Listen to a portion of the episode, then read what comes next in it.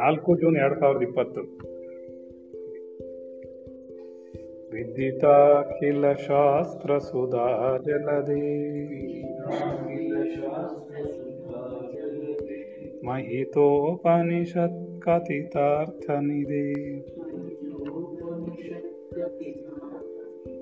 ಹೃದಯೇ ಕಲಯೇ ವಿಮಲಂ ಚರಣಂ ಭವಶಂಕರ ದೇಶಿಕಮೇ ಚರಣಂ ಭವಶಂಕರ ದೇಶಿಕಮೇ ಚರಣಂ ಭವಶಂಕರ ದೇಶಿಕಮೇ ಶರಣಂ. ಎಲ್ಲವೂ ಪ್ರಾರಬ್ಧದಂತೆ ನಡೆಯುತ್ತದೆ. ನನ್ನ ಪ್ರಾರಬ್ಧವೂ ಕೂಡ ಆಧ್ಯಾತ್ಮಿಕ ಉನ್ನತಿಗಾಗಿ. ಆತ್ಮನೊಂದೇ ಸತ್ಯ, ಜಗತ್ತೆಲ್ಲವೂ ಮಿಥ್ಯ. ಈ ಜಗತ್ತಿನಲ್ಲಿ ಕಣ್ಣಿಗೆ ಕಾಣುವುದೆಲ್ಲವೂ ಸಿ ನಾನು. ಜೀವಾತ್ಮನ ಎದುರಿಗಿರುವ ಸುಖ ದುಃಖಗಳೆಲ್ಲವೂ ನಿರಂತರವಲ್ಲ, ನಾಳೆ ಖಂಡಿತವಾಗಿಯೂ ಓ ಖಂಡಿತವಾಗಿಯೂ ನಾಳೆ ನಾದು ಸರಿ ಬದಲಾಗುತ್ತದೆ. ಆತ್ಮನ ಹಿತವಚನಗಳು ಜೀವಾತ್ಮನಾದ ನನ್ನ ಆಧ್ಯಾತ್ಮಿಕ ಉನ್ನತಿಗಾಗಿ. ಆತ್ಮನ್ ನಮೋ ನಮಃ. ಎಲ್ಲ ಜೀವಾತ್ಮಗಳು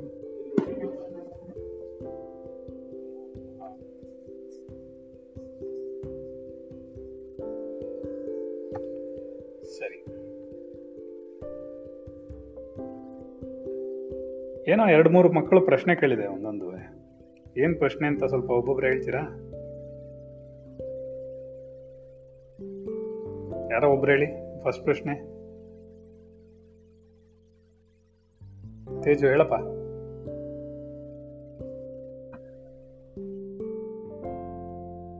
ಹ್ಮ್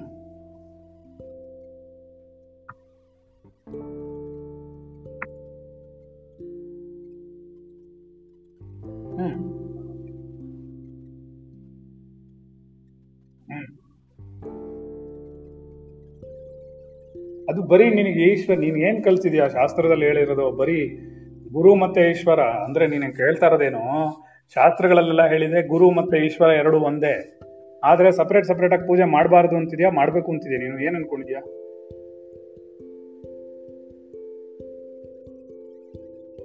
ಸಪ್ರೇಟ್ ಸಪ್ರೇಟ್ ಆಗಿ ಮಾಡ್ಬೇಕಾ ಅಥವಾ ಒಂದೇ ಮಾಡ್ಬೇಕಾ? ನೀನ್ ನಿನ್ ಪ್ರಶ್ನೆ ಏನ್ ಕರೆಕ್ಟ್ ಆಗಿ?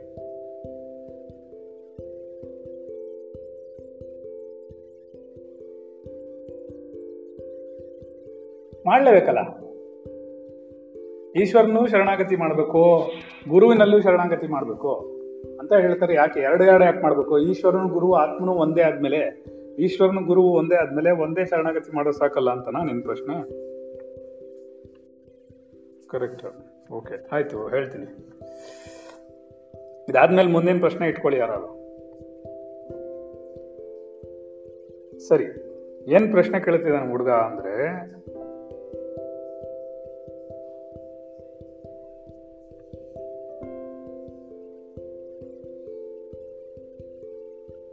ಇವಾಗ ಅದು ಹಾಗಲ್ಲ, ಈಶ್ವರೋ ಗುರುರಾತ್ಮೀಯತೆ ಭೇದತ್ರಯ ವಿವರ್ಜಿತ ಏನೋ, ಈಶ್ವರನು ಗುರುವು ಆತ್ಮನು ಒಂದೇ ಅಂತ ಹೇಳಿರೋದು. ಒಂದೇ ಅಂತ ಹೇಳ್ತಿರೋದು ಸರಿಯಾಗಿ ಅರ್ಥ ಮಾಡ್ಕೊಳ್ಳಿ. ಈಶ್ವರನು ಗುರುವು ಆತ್ಮನು ಒಂದೇ ಅಂತ ಹೇಳ್ತಿರೋದು, ಆದರೆ ಬೇರೆ ಬೇರೆ ಪೂಜೆ ಮಾಡುವಂತ ಎಲ್ಲೂ ಹೇಳಿಲ್ವಲ್ಲ, ಒಂದೇ ಪೂಜೆ ಮಾಡುವಂತನೂ ಹೇಳಿಲ್ಲ. ಅದಕ್ಕೇನು ಹೇಳ್ತಾರೆ ಅಂತಂದ್ರೆ, ಶಿವಪುರಾಣವನ್ನ ತಗೊಂಡಾಗ ಶಿವನೇ ಹೆಚ್ಚು ಅಂತ ಹೇಳುತ್ತೆ, ವಿಷ್ಣು ಪುರಾಣವನ್ನು ತಗೊಂಡ್ರೆ ವಿಷ್ಣುನೇ ಹೆಚ್ಚು ಅಂತ ಹೇಳುತ್ತೆ, ನೀವು ವಿಷ್ಣು ಪೂಜೆ ಮಾಡಿದ್ರೆ ಮುಕ್ತಿ ಉಂಟಾಗುತ್ತೆ ಅನ್ನತ್ತೆ, ಸ್ಕಂದ ಪುರಾಣವನ್ನು ತಗೊಂಡ್ರೆ ಸುಬ್ರಹ್ಮಣ್ಯೇಶ್ವರನೇ ದೊಡ್ಡದು ಅಂತ ಹೇಳುತ್ತೆ, ಗಣೇಶ ಪುರಾಣ ಇದೆ ಅದಕ್ಕೊಂದು ನೀವು ತಗೊಂಡೆ ಅಂದ್ರೆ ಅದನ್ನು ಗಣೇಶನೇ ದೊಡ್ಡದು ಅಂತ ಹೇಳುತ್ತೆ, ತಾಯಿ ಪಾರ್ವತಿ ದೇವಿ ದೇವಿ ಮಹಾತ್ಮೆ, ದೇವಿ ಉಪಾಸನೆ ಮಾಡೋರಿಗೆ ಅವ್ರಿಗೆ ಹೇಳುತ್ತೆ ದೇವಿನೇ ದೊಡ್ಡೋಳು, ದೇವಿನೇ ಆತ್ಮನನ್ನು ಕೊಡೋದು, ದೇವಿನೇ ಅನುಗ್ರಹವನ್ನು ಮಾಡೋದು ಅಂತೆಲ್ಲ ಹೇಳುತ್ತೆ. ಹಾಗೆ ಈಶ್ವರನ ಅನುಗ್ರಹ ಅಂತಲೂ ಹೇಳುತ್ತೆ. ಇದೆಲ್ಲ ಏನಾಗಿದೆ, ನೀನು ಈಶ್ವರ, ಗುರು ಮತ್ತೆ ಆತ್ಮನು ಬೇರೆ ಬೇರೆ ಸ್ಟೇಜ್ ಅಲ್ಲಿ ನಿನಗೆ ಬರುವಂತವ್ರು. ರೈಟ್, ಗೊತ್ತಾಗ್ತಿದ್ಯಾ? ಈಶ್ವರ ಅನ್ನೋದು ನಿನ್ ಜೀವನದಲ್ಲಿ ಮೊದಲು ಬರೋದು, ಆಮೇಲೆ ಗುರು ಬರೋದು. ಯಾಕೆಂದ್ರೆ ಪರಮಾತ್ಮನೇ ಮೊದಲು. ನಾವು ಅವತ್ತು ಹೇಳಿದ್ವಿ, ಮರ್ತೋಗಿರ್ಬೋದು ನಿಮ್ಗೆ, ಏನಂತ ಹೇಳಿದೀವಿ ಅಂತಂದ್ರೆ, ಮಾತಾ ಪಿತಾ ಏನ ಹೇಳ ಹಾ ಈಶ್ವರನ ಅನುಗ್ರಹ ಬೇಕು, ಅದು ಬೇರೆ ವಿಚಾರ, ಬಂದೆ ಹೇಳ್ತೀನಿ. ಮಾತಾ ಪಿತಾ ಗುರು ದೈವಂ ಅಂತ ಹೇಳಿದ್ರು, ಸರಿನಾ? ಗುರು ಅಂತಂದ್ರೆ ಇಲ್ಲಿ ಗುರು ಅಂದ್ರೆ ತಾ ಶಾಲೆಯ ಗುರು, ಲೌಕಿಕ ಗುರು, ಆತ್ಮವಿದ್ಯೆಯ ಗುರು ಅಲ್ಲ. ರೈಟ್? ಮಾತಾ ತಾಯಿ ಹೇಳಿಕೊಡ್ತಾಳೆ, ಇವಳೇ ನಿನ್ ಇವನೇ ನಿನ್ ತಂದೆ, ಇವನು ನಿನ್ ಮೇಲೆ ತಂದೆ ಅಂತ ಕರಿಬೇಕು, ಇವನೇ ನಿನ್ ತಂದೆ ಅಂತ ತಾಯಿನೇ ತೋರಿಸ್ಕೊಡೋದು. ಮಗುಗೆ ಮಗು ತಾಯಿನ ಬಿಟ್ಟು ಬೇರೆ ಯಾರನ್ನು ಗುರುತಿಡಿಯಕ್ಕಾಗಲ್ಲ, ತಾಯಿನ ಮಾತ್ರನೇ ಗುರುತಿಡಿಯೋದು. ಅದ್ಯಾಕೆ ಅಂದ್ರೆ ಶರೀರದ ದೇಹದಲ್ಲಿ ಇದು ಶರೀರದಲ್ಲಿ ಧರಿಸಿದ್ದರಿಂದ, ಒಂಬತ್ತು ತಿಂಗಳ ಕಾಲ ಅವಳು ಶರೀರದ ಭಾಗವನ್ನ ಕೊಟ್ಟಿರೋದ್ರಿಂದ ಆ ಭಾಗ ತನ್ನ ಭಾಗ ಅಂತ ತಕ್ಷಣಕ್ಕೆ ಗೊತ್ತಾಗ್ಬಿಡುತ್ತೆ. ತಾಯಿಗೂ ಗೊತ್ತಾಗತ್ತದು. ಎಲ್ಲೇ ಆಗಲಿ, ಎಷ್ಟೇ ಒಂದು ಹತ್ತು ಮಕ್ಕಳನ್ನ ಮಲಗಿಸಿರಿ, ತಾಯಿ ನೋಡಿದ ತಕ್ಷಣ ಅವಳು ಮಗು ಯಾವುದೋ ಅದನ್ನ ಮಾ ಅದು ಮಾತ್ರ ಅಳುತ್ತೆ, ಬೇರೆ ಯಾವುದೋ ಅಳಲ್ಲ. ನೋಡಿದ ತಕ್ಷಣ ಅಳುತ್ತೆ, ಯಾಕೆಂದ್ರೆ ಅದಕ್ಕೆ ಗೊತ್ತಾಗತ್ತೆ, ಓ ಅಮ್ಮ ಬಂದ್ಲು ಅಂತ. ಅದು ಸ್ಪರ್ಶ ಮತ್ತು ವಾಸನೆಗಳಿಂದ ಕಂಡಿಡ್ಕೊಳ್ಳುತ್ತೆ. ಸ್ಪರ್ಶದಲ್ಲೇ ಆಗಲಿ ತಾಯಿ ಸ್ಪರ್ಶ ಗೊತ್ತಾಗ್ಬಿಡುತ್ತೆ ಅದಕ್ಕೆ. ಬೇರೆ ಯಾರು ಬೇಕಾದ್ರೂ ಮುಟ್ಬಿಡ್ಲಿ ಓ ಅಂತ ಹೇಳ್ತಾ ಇರುತ್ತೆ, ತಾಯಿ ಮುಟ್ಟಿದ ತಕ್ಷಣ ಸುಮ್ಮನೆ ಬಿಡುತ್ತೆ. ಯಾಕೆ? ತಾಯಿ ಸ್ಪರ್ಶ ಗೊತ್ತಾಗತ್ತೆ ಅದಕ್ಕೆ, ಸ್ಪರ್ಶ ಮತ್ತೆ ವಾಸನೆ. ಸೊ ತಾಯಿಯ ವಾಸನೆ ಗೊತ್ತಾಗುತ್ತೆ ಅದಕ್ಕೆ, ತಾಯಿಯ ಬೆವರಿನ ವಾಸನೆ ಗೊತ್ತಾಗುತ್ತೆ, ಶರೀರದ ವಾಸನೆ ಗೊತ್ತಾಗುತ್ತೆ, ಮತ್ತೆ ಶರೀರದ ಶಾಖ ಗೊತ್ತಾಗುತ್ತೆ. ಇದ್ರ ಮೇಲೆ ತಾಯಿನ ಗುರುತಿಡಿತಾ ಇರುತ್ತೆ. ಹಾಗೆ ಏನಾಗುತ್ತೆ, ತಾಯಿ ಹೇಳ್ಕೊಡ್ತಾಳೆ, ನೋಡಪ್ಪ ಇವನೇ ನಿನ್ ತಂದೆ ಅಂತ ನೀನ್ ಪ್ರಾಕ್ಟೀಸ್ ಮಾಡ್ತೀಯ. ತಂದೆ ತಾಯಿಗಳಿಗಿಬ್ಬರಿಗೂ ವ್ಯಾಮೋಹ ಇರೋದ್ರಿಂದ ಅವ್ರೇನು ಹೇಳ್ಕೊಡಕ್ಕಾಗಲ್ಲ. ಏನೋ ಹಲ್ಲು ಜೋದು, ಮಗ ತೊಳೆಯೋದು, ಅದಕ್ಕೆ ಎಷ್ಟೆಲ್ಲ ಚೇಷ್ಟೆ ಮಾಡ್ತವೆ, ಎಷ್ಟೆಲ್ಲ ಗಲಾಟೆ ಮಾಡ್ತವೆ, ಎಷ್ಟೆಲ್ಲ ಅರ್ಥ ಮಾಡ್ಕೊಳ್ತವೆ. ಪೇಸ್ಟ್ ಕೊಟ್ಟರೆ ತಿನ್ಬಿಡ್ತವೆ, ಸೋಪ್ ಎಲ್ಲ ಕರ ಕರಗಿಸ್ಬಿಡ್ತವೆ. ಏನೋ ಅದನ್ನ ತಾಯಿ ಕೇಳ್ತಾ ಇರ್ತಾಳೆ, ಏನೋ ಹೌದಾಯ್ತಾ, ಏ ಏನ್ ಮಾಡ್ತೀಯೋ ಸೋಪ್ ಎಲ್ಲ ಕರಗಿಸ್ಬಿಟ್ಟಿಯ ಹೊಸ್ದು ಅಂತ ಯಾರೋ ಒಬ್ರು ಕೇಳಿದ್ರು, ಅವ್ರಿಗೆ ಹೇಳ್ತಾ ಇದ್ದೀನಿ. ಯಾರು ಅಂತ ಅರ್ಥ ಅವ್ರವ್ರಿಗೆ ಆಗುತ್ತೆ, ಬೇರೆ ಯಾರು ಅರ್ಥ ಆಗುತ್ತಲ್ಲ. ನಾನು ಒಂಬತ್ತು ಗಂಟೆ ಕ್ಲಾಸಲ್ಲಿ ಎಲ್ಲರೂ ಟೀಸ್ ಮಾಡ್ತೀನಾ? ಬೇಡ, ಹಾಗಾದ್ರೆ ಮಾಡಲ್ಲ ನಾನಿಂದ, ಹ್ಮ್ ಅಲ್ವಾ? ಒಳ್ಳೇದ? ಹಾ ಸರಿ. ಅದಕ್ಕೇನಾಯ್ತು,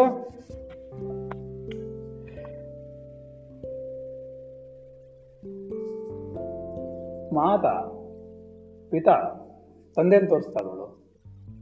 ತಂದೆ ತಾಯಿ ಇಬ್ರು ಸೇರಿ ಏನ್ ಮಾಡ್ತಾರೆ, ನೋಡಪ್ಪ ಅಂದ್ರೆ ತಾತ್ಕಾಲಿಕ ಶಿಕ್ಷಣವನ್ನ, ಅಡಿಪಾಯದಲ್ಲಿ ಬೇಕಿರುವಂತಹ ಶರೀರವನ್ನ ಶುದ್ಧವಾಗಿ ಇಟ್ಕೊಳ್ಬೇಕಾರದು, ಮನೇಲಿ ಏನ್ ಗೊತ್ತಿದೆಯೋ ಅದನ್ನ ಹೇಳ್ಕೊಟ್ಟಿದ್ದಾರೆ ತಂದೆ ತಾಯಿಗಳು. ತಾಯಿಯೇ ಮೊದಲ ಗುರು, ಯಾಕೆಂದ್ರೆ ದೇಹಕ್ಕೆ ಏನೂ ಗೊತ್ತಿರಲ್ಲ, ಅದನ್ನ ಕಲಿಬೇಕಾದ್ರೆ ಜೀವಾತ್ಮ ತಾಯಿನೇ ಹೇಳ್ಕೊಡೋದಿಲ್ಲ. ಕರೆಕ್ಟ್? ಅವಳು ಹೇಳ್ಕೊಟ್ಟಿದ್ದು ಲಿಮಿಟೇಷನ್ ಸ್ವಲ್ಪ ಮಾತ್ರ ಆಗುತ್ತೆ. ರೈಟ್?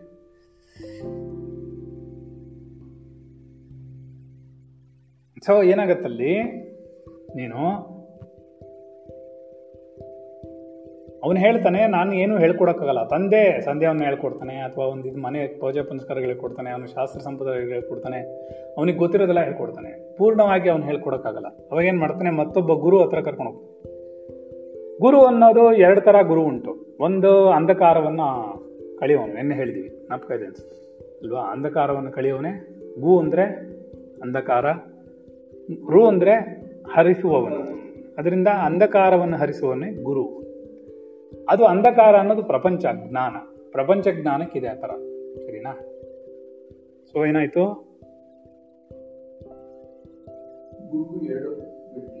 ಗುರು ಅನ್ನೋರು ಇಬ್ರು ಇರ್ತಾರೆ.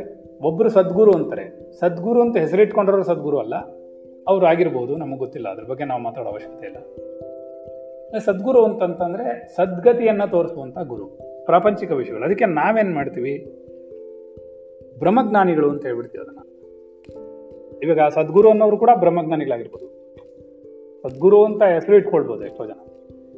ಆ ಸದ್ಗುರುಗಳು ಬ್ರಹ್ಮಜ್ಞಾನಿಗಳಾಗಿರ್ಬೇಕು, ಅವಾಗಲೇ ಬ್ರಹ್ಮವನ್ನು ಹೇಳ್ಕೊಡಕ್ಕಾಗೋದು, ಇಲ್ಲಾಂದ್ರೆ ಹೇಳ್ಕೊಡಕ್ಕಾಗಲ್ಲ, ಗೊತ್ತಾಯ್ತಾ? ಬ್ರಹ್ಮಜ್ಞಾನಿಗಳಲ್ಲಿ ಒಬ್ಬರಾಗಿರ್ಬೇಕು. ಸೊ ಆ ಸದ್ಗುರುವನ್ನ ಗುರು ಅಂತ ಹೇಳ್ತಾರೆ, ಸದ್ಗುರು ಅಂತ ಹೇಳ್ತಾರೆ. ಅದಕ್ಕೆ ಏನ್ ಮಾಡ್ತೀವಿ ನಾವು, ಆತ್ಮನೇ ಗುರುವಾಗಿರೋದ್ರಿಂದ ನಾವು ಆತ್ಮನೇ ಅಂತಂದೇ ಹೇಳ್ಬಿಡ್ತೀವಿ, ಗುರು ಅಂತ ಹೇಳಕ್ ಬಿಡೋದಿಲ್ಲ ನಾವು. ಎಲ್ಲ ಗುರುಗಳೇ ಅಂದ್ರೆ ಗುರುಗಳೆಲ್ಲ ಆತ್ಮನಂತೀವಿ ನಾವು. ಯಾಕೆ, ನೀನ್ ಆತ್ಮನೇ ಜ್ಞಾಪಕ ಮಾಡ್ಕೋಬೇಕೆ ಹೊರತು ಗುರುವನ್ನಲ್ಲ, ಆತ್ಮನೇ ಗುರು. ಅದರಿಂದ ಸೊ ಫಸ್ಟ್ ಸ್ಟೇಜ್ ಅಲ್ಲಿ ಗುರು ಬರ್ತಾನೆ, ಅಂದ್ರೆ ತಂದೆ ತಾಯಿಗಳು ಗುರು ಆಗ್ತಾರೆ. ಆಮೇಲೆ ಒಬ್ಬ ಗುರು ಲೌಕಿಕ ಶಿಕ್ಷಣವನ್ನು ಕೊಡುವಂತಹ ಗುರು ಬರ್ತಾನೆ, ಶಾಸ್ತ್ರಗಳನ್ನ ಹೇಳ್ಕೊಡುವಂತಹ ಗುರು ಅಧ್ಯಾಪಕರು ಬರ್ತಾರೆ. ಗೊತ್ತಾಯ್ತಾ?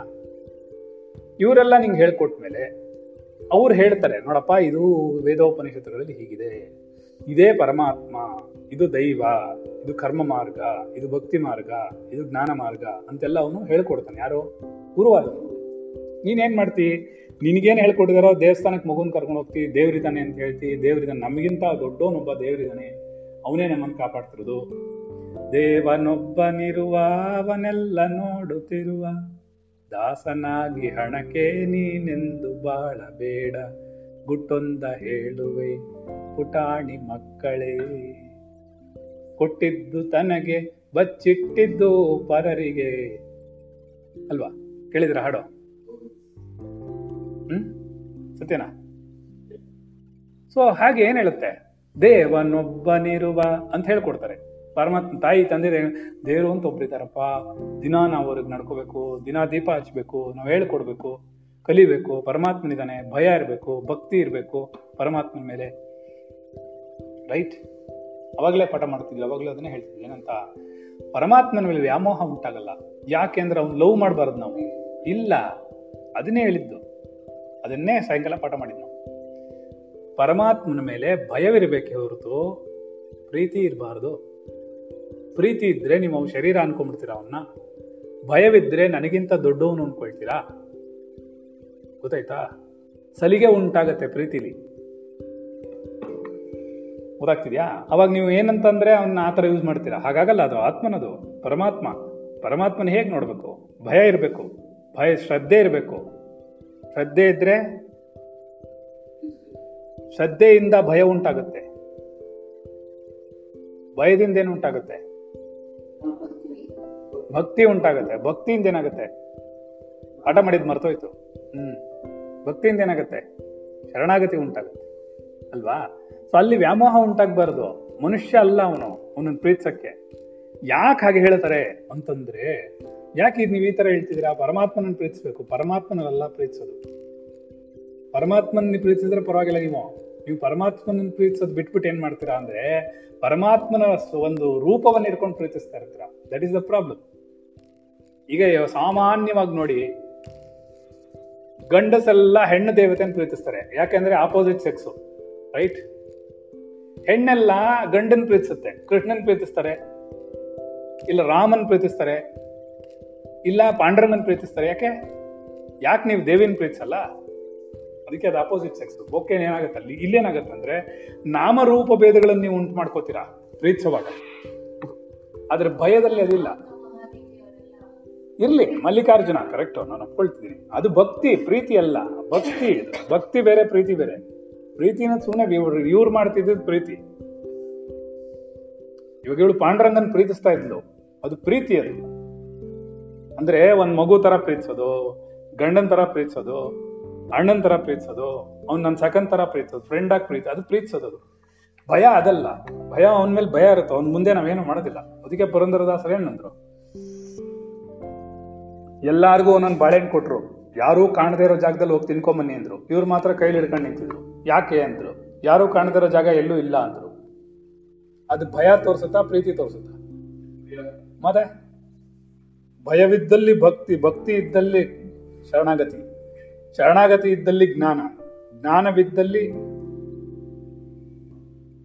ಮತ್ತೆ ಒಂದಕ್ಕೊಂದು ಸ್ಟೇಜ್. ನಾವು ಪ್ರೀತಿ ಅನ್ನೋದು ಯಾಕೆ ಇಟ್ಕೊಂಡಿದ್ವಿ? ಇಟ್ ಇಸ್ ಕಾಲ್ಡ್ ರಿಲೇಶನ್ಶಿಪ್ ಅಷ್ಟೇ. ರಿಲೇಶನ್ಶಿಪ್ ಅಲ್ಲಿ ನಿಂತು ಹೋಗುತ್ತೆ ಪ್ರೀತಿ. ಸೊ ಯಾರನ್ನೂ ಪ್ರೀತಿಸಬಾರ್ದು ಜಗತ್ತಲ್ಲಿ, ಯಾರು ಯಾರನ್ನೂ ಪ್ರೀತಿಸ್ತಾ ಇಲ್ಲ. ಇವಾಗ ನೀವು ಪಾಂಡುರಂಗನ್ ಪ್ರೀತಿಸ್ತೀರಾ ಅಂತಂದ್ರೆ, ಪಾಂಡುರಂಗನ್ ವಿಗ್ರಹ ನೀವು ಯಾವತ್ತಿಗೂ ಬಿಡೋದಿಲ್ಲ.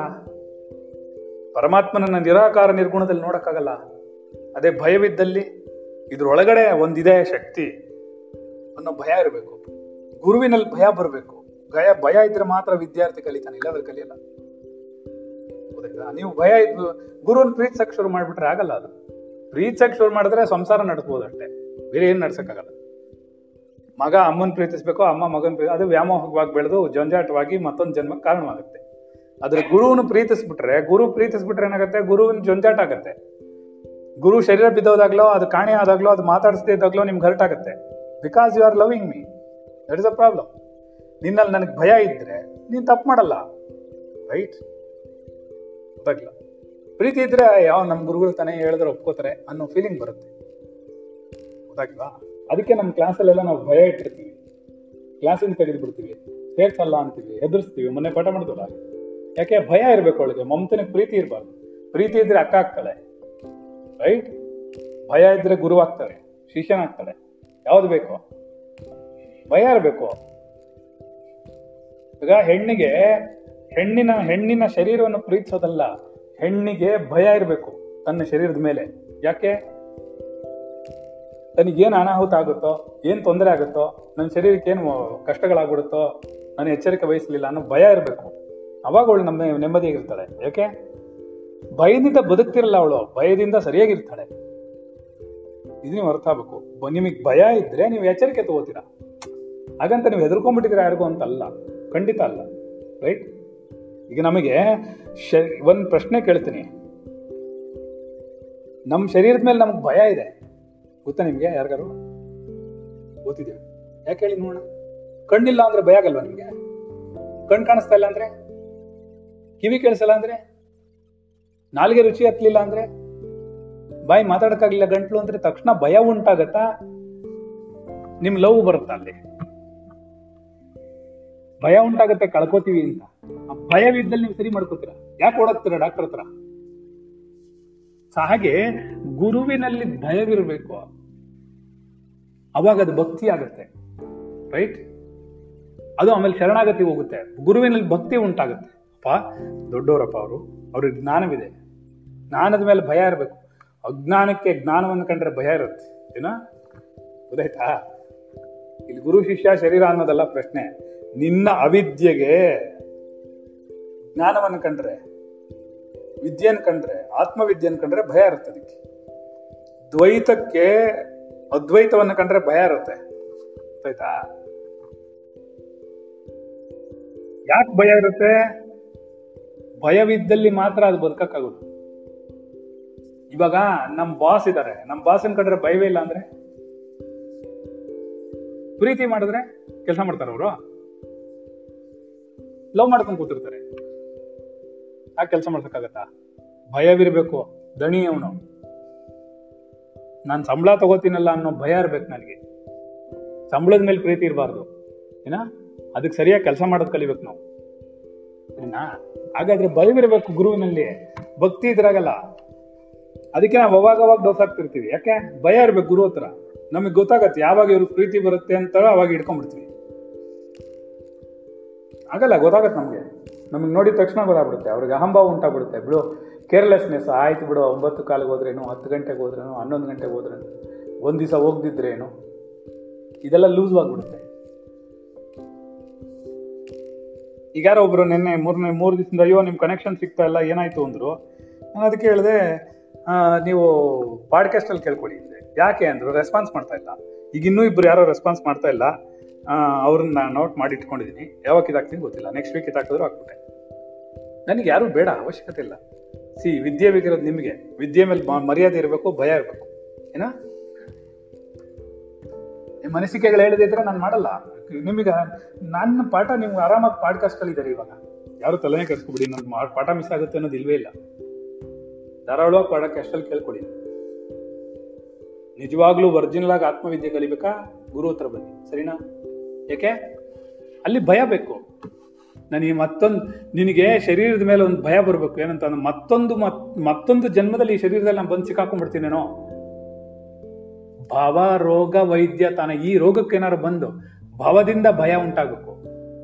ಈ ಭವರೋಗದ ಭಯ ಇರಬೇಕು. ಈ ಶರೀರ ಅನ್ನೋ ರೋಗ ಮತ್ತು ಉಂಟು ಅಂಟ್ಕೊಳ್ಳೋಕೆ ಮುಂದಿನ ಜನ್ಮ ಅನ್ನೋದಕ್ಕೆ ನಿಂಗೆ ಭಯ ಇದ್ರೆ ಮಾತ್ರ ನೀನು ಆಧ್ಯಾತ್ಮಿಕದಲ್ಲಿ ಹೋಗ್ತೀಯಾ. ಇನ್ನು ಎಲ್ಲಿವರೆಗೂ ಶರೀರನ ಪ್ರೀತಿಸ್ತಾ ಇರ್ತೀಯ ಅಲ್ಲಿವರೆಗೂ ಇಲ್ಲೇ ಕೂತಿರ್ತೀಯ. ಅವು ಏನು ಆಗ್ಬಾರ್ದು, ಇದಕ್ಕೆ ಅದು ಆಗಾಗಬಾರ್ದು, ಹೀಗಿಗ್ಬಾರ್ದು. ಸರಿ, ನೀನ್ ಶರೀರವಲ್ವಲ್ಲ, ಅದಕ್ಕೆ ನೀನು ಯಾಕೆ ಅಷ್ಟೊಂದು ಪ್ರೀತಿಸ್ತೀಯ ಅದನ್ನ? ನೀನ್ ನಿನ್ನ ಒಳಗಡೆ ಇರುವಂತಹ ಆತ್ಮನೇನು ಪ್ರೀತಿಸ್ಬೇಕು ಅಲ್ವಾ? ಅದಕ್ಕೆ ನಾವೇನ್ ಮಾಡ್ತೀವಿ ಅಂದ್ರೆ, ಗುರು ಶಿಷ್ಯ ಪರಂಪರೆಯಲ್ಲಿ ಏನ್ ಮಾಡಿರ್ತಾರೆ ಅಂದ್ರೆ ಭಯವನ್ನಿಟ್ಟಿರ್ತಾರೆ ಹೊರತು ಪ್ರೀತಿಯನ್ನಿಟ್ಟಿರಲ್ಲ. ಗುರುಗೆ ಕರುಣೆ ಇರುತ್ತೆ ಹೊರತು ವ್ಯಾಮೋಹ ಇರಲ್ಲ. ಕರುಣೆನೇ ಬೇರೆ, ವ್ಯಾಮೋಹನೇ ಬೇರೆ. ವ್ಯಾಮೋಹ ಅಂದ್ರೇನು ಮರ್ತಾಯ್ತು. ಹ್ಮ್ ಭಯ ಅಂದ್ರೇನು, ಕರುಣೆ ಅಂದ್ರೇನು, ವ್ಯಾಮೋಹ ಅಂದ್ರೇನು ನಿಮ್ಗೆ ಗೊತ್ತಿಲ್ಲ ಪಾಠ. ಯಾರು ಹೇಳ್ತೀರಾ?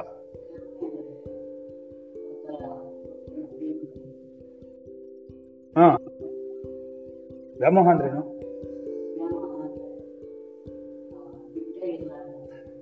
ಬಂಧನ. ಅದು ವ್ಯಾಮೋಹ ಅಂದ್ರೆ ಬಂಧನ, ಬಂಧಸತ್ತದು. ಅದು ಬಿಟ್ಟಿರ್ಲಾಗದಂದ್ರೆ ಬಂಧಿಸುತ್ತೆ. ಅದನ್ನೇ ಹೇಳ್ತಾರ ನಾನು, ಬಂಧನ ಉಂಟು ಮಾಡುತ್ತೆ ವ್ಯಾಮೋಹ ಅಂದ್ರೆ. ಪ್ರೀತಿ ಅಂದ್ರೆ ಕರುಣೆ. ಅದು ವಾಟ್ ಯು ಮೀನ್ ಬೈ ಪ್ರೀತಿ? ಮತ್ತೆ ನೀವ್ ಯಾರನ್ನ ಬೇಕಾದ್ರೆ ಕರುಣೆಯಿಂದ ಇಟ್ಕೋಬಹುದು. ಅದಕ್ಕೆ ಪ್ರೀತಿನ ಕರುಣೆ ಕರುಣೆಯಾಗಿ ನಾವು ಹೇಳ್ತೀವಿ. ಪ್ರೀತಿ ಅಂತ ಕರೆದ್ರೆ ನಾವು ಅದನ್ನೇ ಹೇಳುದು. ಪ್ರೀತಿ ಅಂದ್ರೆ ಏನು? ಕರುಣೆ ತೋರಿಸ್ಬೇಕು, ಅಟ್ಯಾಚ್ಮೆಂಟ್ ಬೆಳಿಬಾರ್ದು, ಅದು ವ್ಯಾಮೋಹ ಆಗ್ಬಿಡುತ್ತೆ. ನಾಯಿನ ಬಿಟ್ಟಿರಕ್ಕಾಗದೇ ಇಲ್ಲ ಅನ್ನೋ ಫೀಲಿಂಗ್ ಇರಬಾರ್ದು ನಮಗೆ. ನಾಯಿ ಪ್ರೀತಿ ತೋರಿಸ್ಬೇಕು, ಕರುಣೆ ತೋರಿಸ್ಬೇಕು, ಇಲ್ಲ ಅಂತಲ್ಲ. Should not we we never say we should not love anyone, right? You can love anyone in this world, all the things. ಪ್ರತಿಯೊಂದನ್ನು ನೀವು ಪ್ರೀತಿಸ್ಬೋದು, ಯಾಕೆಂದ್ರೆ ಅದು ಕರುಣೆ. ಆದ್ರೆ ವ್ಯಾಮೋಹ ಅದನ್ನ ಬಿಟ್ಟು ನಾನು ಇರಕ್ಕಾಗಲ್ಲ ಅಂತಾಗಲ್ಲ. ಈಗ ನಾನು ಎಲ್ಲಾ ಶಿಷ್ಯರನ್ನು ಪ್ರೀತಿಸ್ತೀನಿ, ಎಲ್ಲಾರ ಮೇಲೂ ನನ್ನ ಕರುಣೆ ಇದೆ, ಆದ್ರೆ ನಾನು ಯಾರನ್ನು ಲವ್ ಮಾಡಲ್ಲ.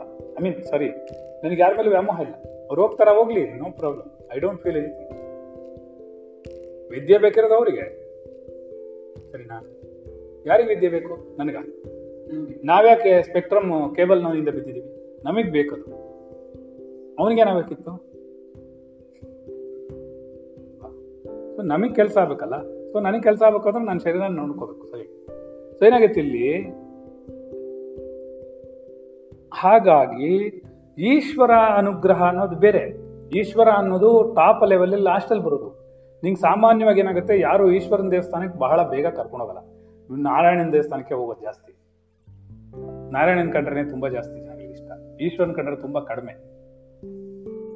ಅರ್ಥ ಆಯ್ತಾ? ಯಾಕೆ ಅಂದ್ರೆ ಅವ್ನು ಸ್ವಲ್ಪ ಉಗ್ರವಾಗಿರುವಂತವನು, ಯಾಗ ವೈರಾಗ್ಯಗಳನ್ನ ಹೇಳೋನು, ಗೊತ್ತಾಗ್ತಿದ್ಯಾ? ಅವನು ಲಯಕರ್ತ. ಅವನು ಅವ್ನು ಕೊನೆಯಲ್ಲಿ ಹೋಗ್ತಾರೆ ಅಲ್ಲಿಗೆ, ಫಸ್ಟ್ ಸ್ಟಾರ್ಟಿಂಗ್ ಅಲ್ಲೇ ಹೋಗಲ್ಲ. ಬ್ರಹ್ಮನ ಪೂಜೆ ಇಲ್ಲ, ಇಲ್ಲಾಂದ್ರೆ ಬ್ರಹ್ಮನ ಹತ್ರ ಹೋಗ್ಬಿಟ್ರು. ಬ್ರಹ್ಮನಿಗೆ ಪೂಜೆ ಇಲ್ಲದೆ ಇರೋದ್ರಿಂದ, ವಿಷ್ಣು ಪೂಜೆ ಇರೋದ್ರಿಂದ ವಿಷ್ಣು ಮೇಂಟೆನೆನ್ಸ್. ಅವನು ತಿರುಪತಿಗೆ ಹೋಗೋದೆಲ್ಲರೂ, ಯಾಕೆ? ಅದಲ್ಲದೆ ಅಷ್ಟೀಜಾಗಿ ಶಿವ ಸಿಕ್ಕಲ್ಲ ಯಾರಿಗೂ. ಆದ್ರಿಂದ ಈಶ್ವರಾನುಗ್ರಹವನ್ನು, ಈಶ್ವರನಿಗೂ ಪೂಜೆ ಮಾಡ್ಬೇಕು, ಗುರುಗೂ ಪೂಜೆ ಮಾಡ್ಬೇಕು, ಕರೆಕ್ಟ್? ಎಲ್ಲಿವರೆಗೂನಪ್ಪ ನಿಮ್ಗೆಲ್ಲ ಸ್ಟೇಜಸ್ ಇದೆ. ಯಾವ್ಯಾವ ಸ್ಟೇಜಲ್ಲಿ ಇದೆಯಾ ನೀನು? ನೀನ್ ಯಾವ ಸ್ಟೇಜಲ್ಲಿ ಇದೆಯಾ? ನಿನಗೇನಾದ್ರೂ ಈಶ್ವರನು ಗುರುವು ಆತ್ಮನು ಒಂದೇ ಅನ್ನುವಂಥ ಸ್ಟೇಟಸ್ ನಿನಗೇನಾದ್ರು ಜ್ಞಾನದಲ್ಲಿ ಉಂಟಾಗಿದ್ದಲ್ಲಿ ನೀನು ಪೂಜೆ ಮಾಡೋ ಅವಶ್ಯಕತೆ ಇಲ್ಲ. ಅಲ್ಲಿವರೆಗೂ ಮಾಡ್ಬೇಕಾಗತ್ತೆ. ಈಶ್ವರನ ಅನುಗ್ರಹ ಬೇಕು, ಯಾಕೆ ಬೇಡ? ಅವನು ಒಡೆಯ ಮುಕ್ತಿಗೆ. ಅವನು ಅಲ್ಲ, ನೀನೇನು ಹೇಳ್ತಾ ಇದೀಯ ಅಂತಂದ್ರೆ, ಒಂದ್ ನಿಮಿಷ ನಾನು ಹೇಳ್ತೀನಿ. ಯಾಕೆ ಒಂದನೇ ಕ್ಲಾಸಿಂದ ಹತ್ತನೇ ಕ್ಲಾಸ್ವರೆಗೂ ಎಲ್ಲ ಒಂದೇ ಟೀಚರ್ ಇರಬಾರ್ದು? ಯಾಕಮ್ಮ? ಒಂದನೇ ಕ್ಲಾಸ್ಗೂ ಅದೇ ಟೀಚರು, ಎರಡನೇ ಕ್ಲಾಸ್ಗೂ ಅದೇ ಟೀಚರು, ಹತ್ತನೇ ಕ್ಲಾಸ್ವರೆಗೂ ಅದೇ ಟೀಚರು. ನಾವು ಯಾಕೆ ಆ ಗುರುಗಳನ್ನು ನಮಸ್ಕಾರ ಮಾಡಬೇಕು, ಈ ಗುರುಗಳಿಗೂ ನಮಸ್ಕಾರ ಮಾಡಬೇಕು, ಗುಡ್ ಮಾರ್ನಿಂಗ್ ಹೇಳ್ಬೇಕು ಅಂದ್ರೆ? ನೀನು ಹತ್ತು ಕ್ಲಾಸ್ಗೆ ಹತ್ತು ಟೀಚರ್ ಇರಬೇಡವಾ? ಬೇಡವಾ? ಒಂದೊಂದು ಸಬ್ಜೆಕ್ಟ್ ಒಂದೊಂದು ಟೀಚರ್ ಇದ್ದಾರೆ. ಯಾಕೆ ಅಷ್ಟೊಂದು ಟೀಚರ್ಸ್ ಬೇಕು ಅಂದ್ರೆ? ಬೇಕು. ಮತ್ತೆ ಅದಕ್ಕೆಲ್ಲದಕ್ಕೂ ಅದಾದ ಸ್ಟೇಜ್ಗಳಿಗೆ ಅದೇ ಗುರುಗಳೇ ಬೇಕು. ಒಂದನ್ನು ಹೇಳ್ಕೊಳಕ್ ಒಬ್ಬರು ಹೇಳ್ಬೇಕು, ಇನ್ನೊಬ್ಬರನ್ನ ಹೇಳ್ಕೊಳಕ್ ಇನ್ನೊಂದು ಗುರು ಬೇಕು, ಕೊನೆಗೆ ಆತ್ಮನ ಹೇಳ್ಕೊಡ್ಬೇಕು ಅಂದ್ರೆ ಆತ್ಮನೇ ಬೇಕು, ಬೇರೆ ಯಾರು ಇರೋಕ್ಕಾಗಲ್ಲ. ಆದ್ರಿಂದ ಈಶ್ವರನು ದಕ್ಷಿಣಾಮೂರ್ತಿ. ಅವನೇನು ಆದಿಗುರು ದಕ್ಷಿಣಾಮೂರ್ತಿ. ಅವನು ಬರೀ ದಕ್ಷಿಣಾಮೂರ್ತಿ ಅಲ್ಲ. ವೃಕ್ಷಂ ವಟತರೋರ್ ಮೂಲೆ ವೃದ್ಧಾಹ ಶಿಷ್ಯಾಹ ಗುರೋರ್ ಯುವ ಗುರೋಸ್ತು ಮೌನ ವ್ಯಾಖ್ಯಾನ ಶಿಷ್ಯಾಸ್ತು ಚಿನ್ನ ಸಂಶಯ. ಒಂದು ವಟವೃಕ್ಷದ ಕೆಳಗಡೆ ಒಬ್ಬ ಕೂತ್ಕೊಂಡಿದ್ದಾನೆ ಗುರು. ಅವನ್ ಮಹಾ ಯೋ ಚಿಕ್ಕ ಹುಡುಗ, ಯುವಕ. ಅವನ್ ಮುಂದ್ಗಡೆ ಕೂತಿರೋರೆಲ್ಲ ವೃದ್ಧರು, ಎಲ್ಲ ವಯೋವೃದ್ಧರು. ಜ್ಞಾನ ವೃದ್ಧಾ ಸಂತಿ ಅಂತ ಬೇರೆ, ಅದು ಬೇರೆ. ಜ್ಞಾನವೃದ್ಧರು ವಯೋವೃದ್ಧರು, ಗೊತ್ತಾ ಇಬ್ರು ವ್ಯತ್ಯಾಸ? ಜ್ಞಾನವೃದ್ಧರು ಅಂತಂದ್ರೆ ವೃದ್ಧರು ಅಂತಲ್ಲ ಅರ್ಥ, ಜ್ಞಾನದಲ್ಲಿ ವೃದ್ಧರು, ಜ್ಞಾನವನ್ನು ಜಾಸ್ತಿ ಬೆಳೆಸ್ಕೊಂಡ್ರು ಅಂತ ಪರಿಣಿತರು, ಪೂರ್ಣವಾಗಿ ಜ್ಞಾನವನ್ನು ಪಡೆದಿರೋರನ್ನ ಜ್ಞಾನ ವೃದ್ಧಾಹ ಸಂತಿ ಅಂತ ಹೇಳ್ತಾರೆ. ಎಷ್ಟೋ ಜ್ಞಾನಿಗಳಿದ್ದಾರೆ, ಜ್ಞಾನ ವೃದ್ಧರಿದ್ದಾರೆ, ಅವ್ರ ಹತ್ರ ಕೇಳು ಅಂತಾರೆ. ವಯೋವೃದ್ಧಾಹ ಸಂತಿ ಅಂದ್ರೆ ಇದೆಲ್ಲ ವಯಸ್ಸಾಗಿ ವೃದ್ಧರಾಗಿರೋರು, ವಯಸ್ಸಾಗಿರೋ ವೃದ್ಧರಾಗಿರೋರ್ಗೂ ಜ್ಞಾನಿಗಳಿಗೂ ಸಂಬಂಧನೇ ಇಲ್ಲ ಅಲ್ವಾ? ಆದ್ರಿಂದ ಏನಾಗುತ್ತೆ, ವಯೋವೃದ್ಧ ಬೇರೆ ಜ್ಞಾನ ವೃದ್ಧ ಬೇರೆ.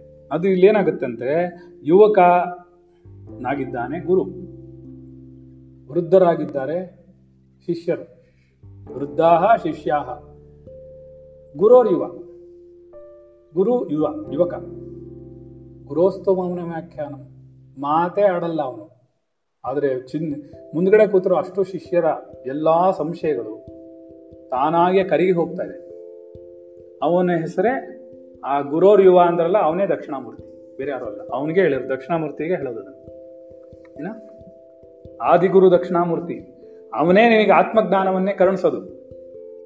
ಯಾಕೆ ನಾವು ತರೇಂಬಕೇಶ್ವರದಲ್ಲೊಂದು ಈಶ್ವರನ ಪೂಜೆ ಮಾಡಿದ್ವಿ, ಆ ತಿರುವಣಾಮಲೆಯಲ್ಲಿ ಒಂದು ಈಶ್ವರನ ಪೂಜೆ ಮಾಡ್ತೀವಿ, ಚಿದಂಬರದಲ್ಲಿ ಒಂದು ಈಶ್ವರನ ಪೂಜೆ ಮಾಡ್ತೀವಿ ಅಂದ್ರೆ ಎಲ್ಲಾರ್ಗೂ ಅವರದ್ದೇ ಆದ ಶಕ್ತಿಗಳಿದೆ, ಅವರದ್ದೇ ಆದ ವೈಬ್ರೇಷನ್ಸ್ ಇದೆ, ರೈಟ್? ಒಂದು ಚೆನ್ನಾಗಿ ತಿಳ್ಕೊಳ್ಳಿ, ನೀವು ಈ ಪಾಠಕ್ಕೆ ಬರ್ತಾ ಇದ್ದೀರಾ ಅಂತಂದ್ರೆ ಎಲ್ಲೋ ಗುರುವಿನ ಅನುಗ್ರಹ ಆಗಕ್ಕೆ ಮುಂಚೆ ಈಶ್ವರನ ಅನುಗ್ರಹವಾಗಿರ್ಬೇಕು.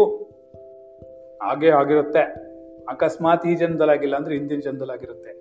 ಗುರುನ್ ತೋರಿಸ್ಕೊಡೋದೆ ಅವನೇ ಏನ, ನೀನ್ ಈಶ್ವರನ್ ಪೂಜೆ ಮಾಡಿ ಪುನಸ್ಕಾರ ಮಾಡಿಬಿಟ್ಟೆ ನೀನ್ ಬರ್ಬೇಕು, ಇಲ್ಲ ಅಂದ್ರೆ ಈ ಕಡೆ ಕಳ್ಸೋದೇ ಇಲ್ಲ ಅವನು. ಯಾರ ಗುರು ನಿನಗೆ ಕಂಡಿಡ್ಕೊಟ್ಟಿದ್ದೋ ಆ ಈಶ್ವರಾನುಗ್ರಹತೇವ ಪುಂಸಾಂ ಅದ್ವೈತ ವಾಸನ. ಮೊನ್ನೆ ಪಾಠ ಮಾಡಿದ್ದೀನಿ, ನಿಮ್ಗೇನಾಗತ್ತೆ ಅಂದ್ರೆ ಕರೆಕ್ಟಾಗಿ ಜ್ಞಾಪಕ ಇಟ್ಕೊಳಕ್ ಆಗದೆ ಇರೋದ್ರಿಂದ ಮತ್ತೆ ಒಂದಕ್ಕೊಂದು ಜೋಡಿಸ್ಕೊಳಕ್ ಬರಲ್ಲ, ನಿಮ್ಗೆ ಸಿಂಕ್ರನೈಸ್ ಮಾಡೋಕ್ಕಾಗಲ್ಲ. ಮಾಡಿದ್ರೆ ಕರೆಕ್ಟಾಗಿ ಗೊತ್ತಾಗುತ್ತೆ. ಈಶ್ವರನ ಅನುಗ್ರಹವಿಲ್ಲದೆ ಅದ್ವೈತ ವಾಸನೆ ಕೂಡ ಬರೋದಿಲ್ಲ, ಅದ್ವೈತ ಅನ್ನೋ ಹೆಸರು ಹೇಳಕ್ ಕೂಡ ಆಗೋದಿಲ್ಲ. ಹಾಗಾದ್ರೆ ನಿಮ್ಗೆ ಈಶ್ವರನ ಪೂಜೆ ಮಾಡಿರ್ಬೇಕು, ಹೌದು, ಬೇಕೇ ಬೇಕು. ನಾನೊಂದು ಪ್ರಶ್ನೆ ಕೇಳ್ತೀನಿ, ಈಗ ತೇಜು ಪ್ರಶ್ನೆ ಕೇಳಿದಾನೆ. ತೇಜುಗೆ ಏನ್ ಹೇಳ್ತೀನಿ ಅಂತಂದ್ರೆ, ನೀನು ಪರಮಾತ್ಮನೇ ಇಲ್ಲ, ನಿರಾಕಾರ ನಿರ್ಗುಣ ಪರಮಾತ್ಮ ಆತ್ಮನ ಒಂದೇ ಸತ್ಯ ಅಂತ ಹೇಳ್ಬಿಡೋಕ್ಕೋಸ್ಕರ ನಾಳೆ ನಾವು ಊರಲ್ಲಿರೋ ದೇವಸ್ಥಾನಗಳೆಲ್ಲ ಮುಚ್ಚಿಸ್ಬಿಡಕ್ಕಾಗತ್ತಾ? ದೇವ್ರ ದೀಪ ಹಚ್ಚದೆ ಬಿಟ್ಬಿಡಕ್ಕಾಗತ್ತಾ? ದೇವ್ರು ದಿಂಡ್ರು ಅಂದ್ರೆ ನಿಮ್ಮ ಮನೇಲಿ ಪೂಜೆ ಮಾಡಿಸ್ದಿರಕ್ಕಾಗತ್ತಾ? ಆಗತ್ತೇನಪ್ಪ? ಯಾಕಾಗಲ್ಲ?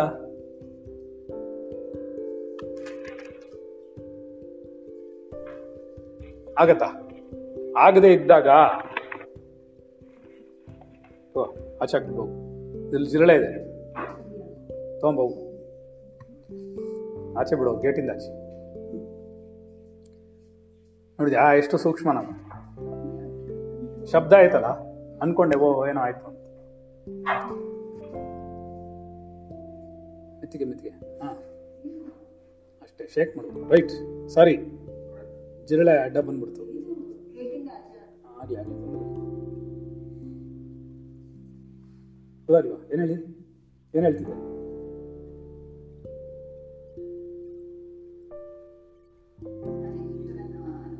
ಈಶ್ವರನ ಅನುಗ್ರಹವಿಲ್ಲದೆ ಏನೂ ನಡೆಯೋದೇ ಇಲ್ಲ ಇಲ್ಲಿ. ಅದು ಈಶ್ವರನ ಅನುಗ್ರಹವಿಲ್ಲದೆ ಅದ್ವೈತ ಅನ್ನುವಂತಹ ಚಿಂತನೆ ನಾನು ಇವನು ಹೇಳ್ತಾ ಇದ್ದಿದ್ದೇನು, ತೇಜು ಹೇಳ್ತಾ ಇದ್ದಿದ್ದು, ಅಪ್ಪ ನೀನು ಯಾವುದನ್ನು ನಿಲ್ಸಕ್ಕಾಗೋದಿಲ್ಲ. ನೀನು ನಾಳೆ ಮದುವೆ ಆಗಿ ಮಕ್ಕಳ ಎಲ್ಲ ಆದ್ರೆ, ಮದುವೆ ಆಗಿದೆಯಾ ತೇಜು? ಗೊತ್ತಿಲ್ಲ ನನಗೆ, ಆಗಿದೆಯೋ? ಹಾ, ಎಷ್ಟು ವಯಸ್ಸು ಅವನಿಗೆ? ಆಗಿಲ್ಲ, ಚಿಕ್ಕ ಹುಡುಗ, ಓದ್ತಾರೆ, ನೋಡಿದೀನಿ ಒಂದ್ಸರಿ. ಹಾ, ಗೊತ್ತಾಗ್ತಿದ್ಯಾ? ಅಂದ್ರೆ ನಾಳೆ ನೀನೇನಾದ್ರು ಪೂಜೆ ಮಾಡ್ತಿದ್ರೆ ನಿನ್ ಮಗ ಮಾಡೋದಿಲ್ಲ, ಆಮೇಲೆ ನಮ್ಮ ಶಾಸ್ತ್ರ ಪರಂಪರೆ ನಿಂತು ಹೋಗುತ್ತೆ, ಸನಾತನ ಧರ್ಮ ನಿಂತು ಹೋಗುತ್ತೆ, ಎಲ್ಲರೂ ನಾಸ್ತಿಕರಾಗ್ಬಿಡ್ತಾರೆ, ಪರಮಾತ್ಮನೇ ಇಲ್ಲ ಅಂದ್ಕೊಂಡು ಹೇಳ್ಕೊಂಡು ಆಡ್ತಾರೆ. ಹಾಗಾಗಲ್ವಲ್ಲ? ಪೂರ್ಣ ಜ್ಞಾನ ಬಂದ್ಮೇಲೆ ತಾನೆ ಪರಮಾತ್ಮ ಯಾರು ಅಂತ ಕಂಡಿಡ್ತಾ ಇರೋದು, ಇಲ್ವಾ ಅವನು ತೇಜು? ಇದೇನಪ್ಪ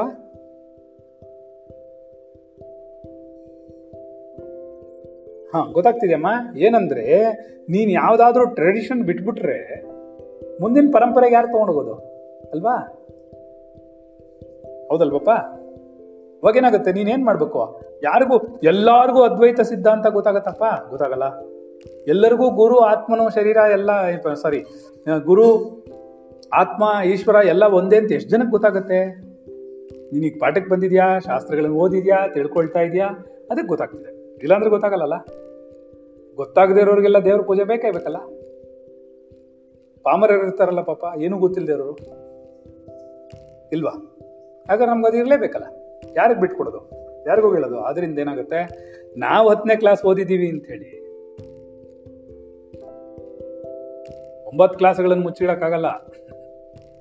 ಎಲ್ಲ ಮುಚ್ಚಿಬಿಡ್ರಿ ನಾಳೆಯಿಂದ ಅಂದರೆ ಆಗಲ್ಲ. ಅವ್ರು ಓದೋರು ಇನ್ನವ್ರಿದ್ದಾರೆ, ಬೇರೆಯವ್ರಿದ್ದಾರೆ. ನಿನಗೆ ಈಶ್ವರನ ಪೂಜೆ ಮಾಡೋಕ್ಕೆ ಓಕೆ ಸಾಕು ಅನಿಸಿದ್ರೆ ಈಶ್ವರನ ಪೂಜೆ ಮಾಡಬೇಕಾಗತ್ತೆ. ನೀವು ಮಾನಸಿಕವಾಗಿ ಮಾಡಬೇಕಾಗತ್ತೆ. ಈಶ್ವರ ಒಳಗಡೆನೇ ಇರೋದು. ಈಶ್ವರನು ಗುರುವು ಆತ್ಮನು ಒಂದೇ ಅಂದರೆ ಗು ಆತ್ಮನ ಪೂಜೆ ಮಾಡೋಕ್ಕೆ ಶುರು ಮಾಡ್ಬೇಕಾಗ್ತದೆ. ನನಗೆ ಆತ್ಮಚಿಂತನೆ ಬಂದ್ಬಿಡ್ತು, ನನಗೆ ಗುರುಗಳು ಸಿಕ್ಬಿಟ್ರು, ನಾನು ಅದ್ವೈತ ಸಿದ್ಧಾಂತವನ್ನು ಕಲಿತಾ ಇದ್ದೀನಿ, ಪರಮಾತ್ಮ ಇಲ್ಲ ಅಂತ ಹೇಳೋಕ್ಕಾಗಲ್ಲ. ನೀವು ಪರಮಾತ್ಮನ ಒಂದು ರೂಪ ಅದಷ್ಟೇ. ಪರಮಾತ್ಮನಿಗೊಂದು ನಾವು ಒಂದು ರೂಪವನ್ನು ಕೊಟ್ಟಿದ್ದೀವಿ, ರೂಪದಿಂದ ಪೂಜೆ ಮಾಡ್ತೀವಿ. ನಿಮ್ಗೆ ಅದೇ ಭಕ್ತಿಲಿ ಹೇಳಿದೀವಲ್ಲ, ಮರ್ತೋಯ್ತು ಪಾಠ. ಅದನ್ನೇ ಸಿಂಕ್ರೈಸ್ ಮಾಡೋಕ್ಕಾಗಲ್ಲ ಅನ್ನೋದು. ಜ್ಞಾನ ಉಂಟಾಗ್ಬಿಟ್ರು ಕೂಡ ಎಲ್ಲಿ ಯಾವುದನ್ನ ಅಪ್ಲೈ ಮಾಡಬೇಕು ಅಂತ ಗೊತ್ತಾಗಲ್ಲ. ಅದು ಗುರುವಿನ ಅನುಗ್ರಹ ಬೇಕು. ಏನ ನಾವೇನು ಹೇಳಿದೀವಿ? ರೂಪ ರೂಪ ರೂಪ ಅರೂಪ ಪೂಜೆ ಅಂತ ಹೇಳಿದ್ವಲ್ಲ. ಹಾಗಾದ್ರೆ ರೂಪ ಇಟ್ಕೊಂಡು ಪೂಜೆ ಮಾಡ್ತಿದ್ಯಾ? ಈಶ್ವರನೇನು? ಈಶ್ವರನ ರೂಪದಲ್ಲೂ ಇದ್ದಾನೆ, ರೂಪಾರೂಪದಲ್ಲೂ ಇದ್ದಾನೆ, ಆಮೇಲೆ ರೂಪಕ್ಕೆ ಹೋಗ್ಬೇಕು ಅವನು. ಆ ಪೂಜೆ ಮಾಡಕ್ಕೆ ಈಶ್ವರ ಬೇಕೇ ಬೇಕಲ್ಲ. ಆದ್ರೆ ಈಶ್ವರ ನೇರವಾಗಿ ನಿನಗೆ ಪಾಠ ಮಾಡಿದ್ರೆ ಒಪ್ಕೊಳಕ್ಕಾಗತ್ತ ನಿಂಗೆ? ಹಾಗಾದ್ರೆ ಗುರುಗೆ ಯಾಕೆ ಪೂಜೆ ಮಾಡ್ಬೇಕು, ಅವನಿಗೆ ಬೇರೆ ಯಾಕೆ ಪೂಜೆ ಮಾಡ್ಬೇಕು ಅಂದ್ರೆ ಇಬ್ಬರಿಗೂ ಬೇರೆ ಬೇರೆ ಅವನು. ಯಾಕೆಂದ್ರೆ ಇವನು ಫಿಸಿಕಲ್ ಗುರು, ಆತ್ಮನ ಗುರು. ಆತ್ಮನ ಹೇಳ್ಕೊ ಆತ್ಮವಿದ್ಯೆ ಹೇಳ್ಕೊಡ್ತಿರೋನು. ಲಿಂಗ ನನ್ನ ಹತ್ರ ಮಾತಾಡ್ಸೋ ನಂಬ್ತೀಯಾ? ನಂಬಲ್ಲ. ದೇವ್ರು ಬಂದು ಯಾರೋ ಒಬ್ರು ಈಶ್ವರನ ಇದಾಕೊಂಡು ಬಂದ್ಬಿಟ್ಟು ಹೇಳಿದ್ರೆ ಕೇಳ್ತೀಯಾ? ಕೇಳಲ್ವಲ್ಲ. ಅವಾಗೇನಾಗುತ್ತೆ, ನಿನ್ಗೆ ಅದು ಬೇಕೇ ಬೇಕಾಗುತ್ತೆ. ಈಗ ನನಗೆ ಯಾರೋ ಗುರು ಬೇಕಿಲ್ಲ. ಯಾಕೆ? ನನಗೆ ಒಳಗಡೆ ಕೂತಿರೋನೇ ಗುರು. ಯಾರ ಹತ್ರನೂ ಕೇಳಿಸ್ಕೋಬೇಕಿಲ್ಲ. ನಾನು ಯಾವ್ದು ರೂಪವನ್ನೋ ಇನ್ನೊಂದನ್ನೋ ದೇವರನ್ನೋ ಹಿಡ್ಕೊಂಡು ಹೋಗ್ಬೇಕಾಗಿಲ್ಲ, ಅವಶ್ಯಕತೆ ಇಲ್ಲ ನನಗೆ. ಆದ್ರೆ ನಾನು ಬಿಟ್ಬಿಟ್ಟಿದ್ದೀನ ಇಲ್ವಲ್ಲ. ನಾನು ಎಲ್ಲರದ್ರಿಗೂ ನಿಮ್ಮ ಜೊತೆಲಿ ಟೂರ್ ಹೋದ್ರೆ ಎಲ್ಲರೂ ಕರ್ಕೊಂಡು ಹೋಗ್ತೀನಿ, ಕರ್ಕೊಂಡು ಹೋಗ್ತೀನಿ ಅಲ್ವ? ಮತ್ತೇನೋ ಸುಳ್ಳು ಅರ್ಥ ಆಗ್ತಿದ್ಯಾ? ಹಾಗಂತ ಬಿಟ್ಬಿಡಕ್ಕಾಗಲ್ವಲ್ಲ ನಾವು. ಈಗ ನನ್ನ ಮಗು ನಾನು ನಿನಗೆ ಈಶ್ವರನೇ ಇಲ್ಲ, ನೀನು ಆತ್ಮನೇ ಇರೋದು ಅಂದ್ರೆ ಅದಕ್ಕೆ ಅರ್ಥನೇ ಆಗಲ್ಲ ಪಾಪ. ಅದು ಏನ್ ಮಾಡುತ್ತದು ಆಗ? ಈಗ ನಿಂಗೆ ಪಾಂಡುರಂಗ ಇಲ್ಲಮ್ಮ, ಪಾಂಡುರಂಗನೇ ಇಲ್ಲ ಕಣೆ, ಬರೀ ಆತ್ಮನೇ ಇರೋದು ಅಂತ ಹೇಳ್ಬಿಟ್ರೆ ಅದು ಗೊಂದಲ ಬಿಡುತ್ತೆ. ಅದು ಇದು ಇಷ್ಟು ವರ್ಷ ನಂಬ್ಕೊಂಡಿದ್ದು ಬುಡ ಅಳ್ಳಾಡ್ಬಿಡುತ್ತೆ. ನಿಮ್ಗೆ ಭೂಕಂಪ ಆದಂಗೆ ಆಗ್ಬಿಡುತ್ತೆ ಅದು ಮನಸ್ಸಲ್ಲಿ. ಹಂಗಾಗ್ಬಾರ್ದಲ್ಲ.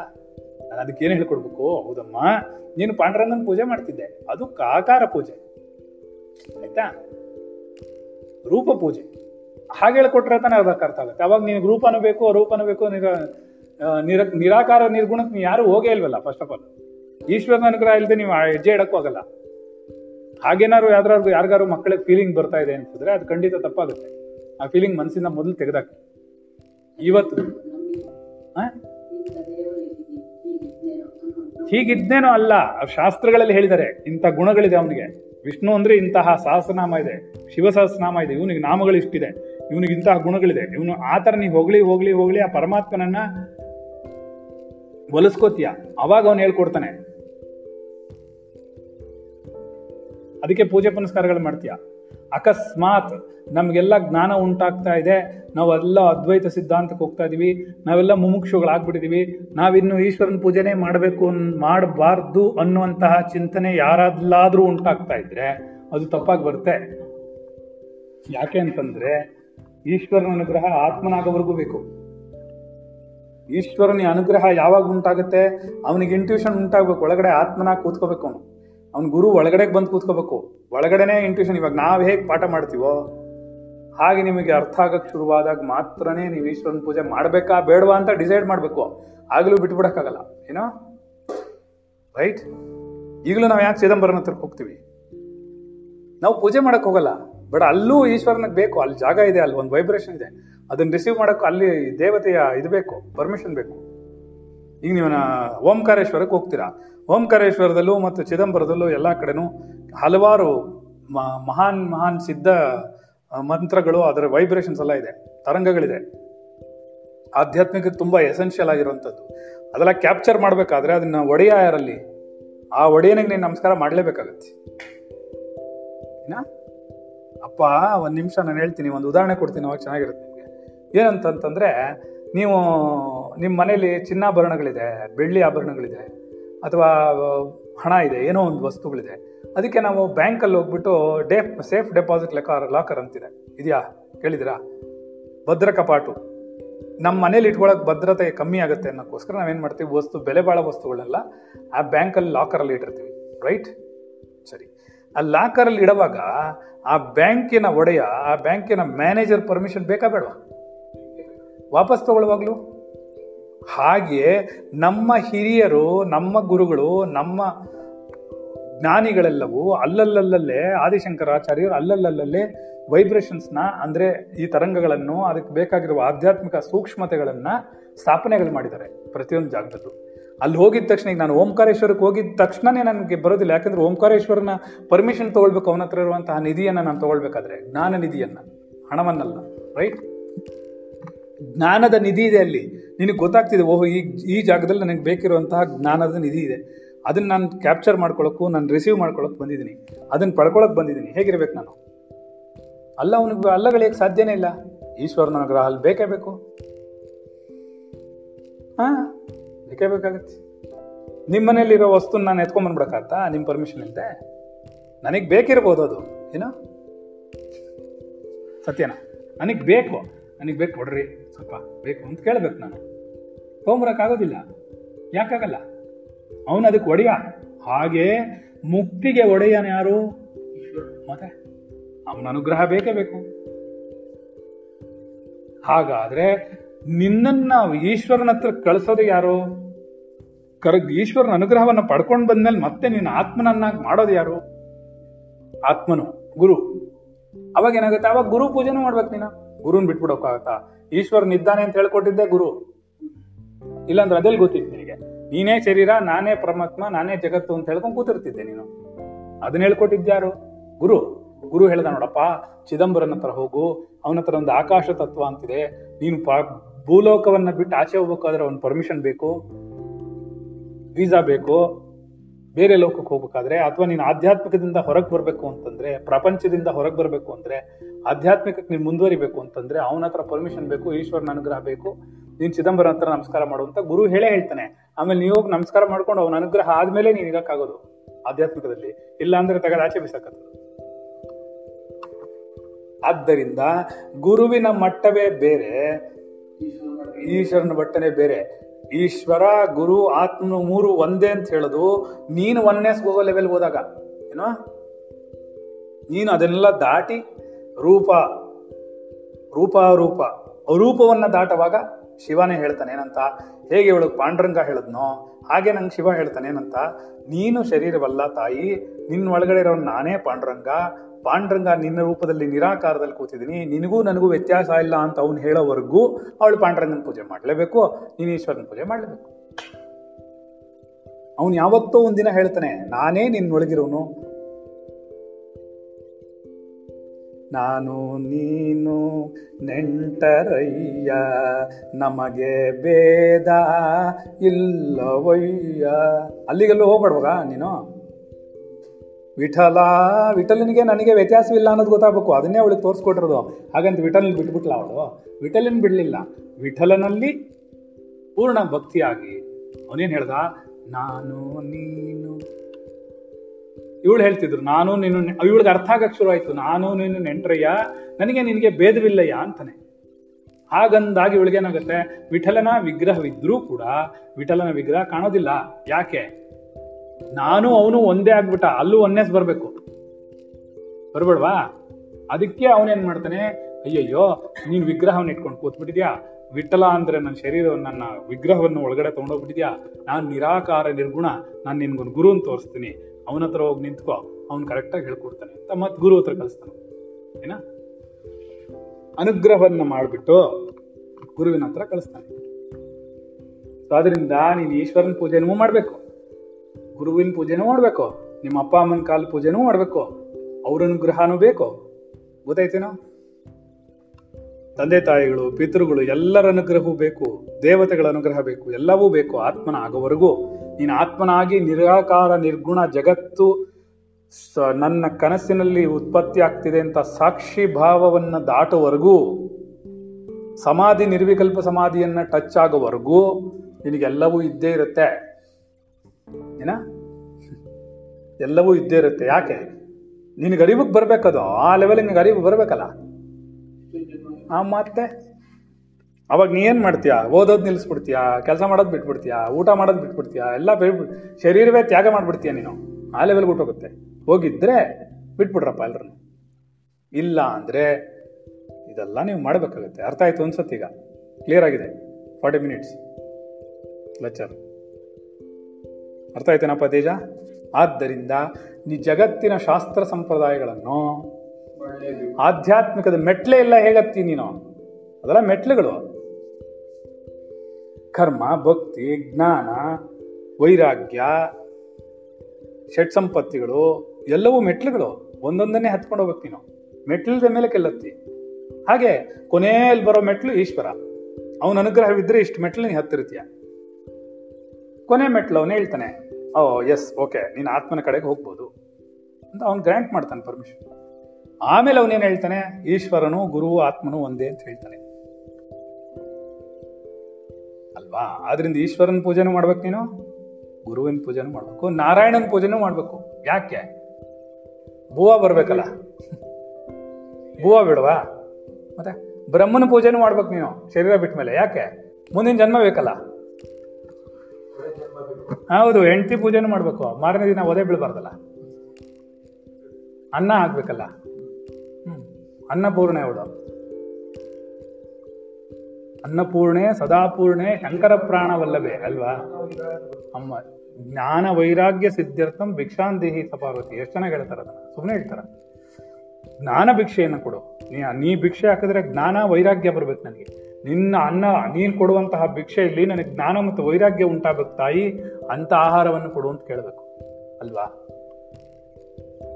ಅಂತಹ ಭಿಕ್ಷೆಯನ್ನು ಕೊಡು. ಯಾರು? ಸದಾಪೂರ್ಣ ಅವಳು, ಅನ್ನಪೂರ್ಣೆ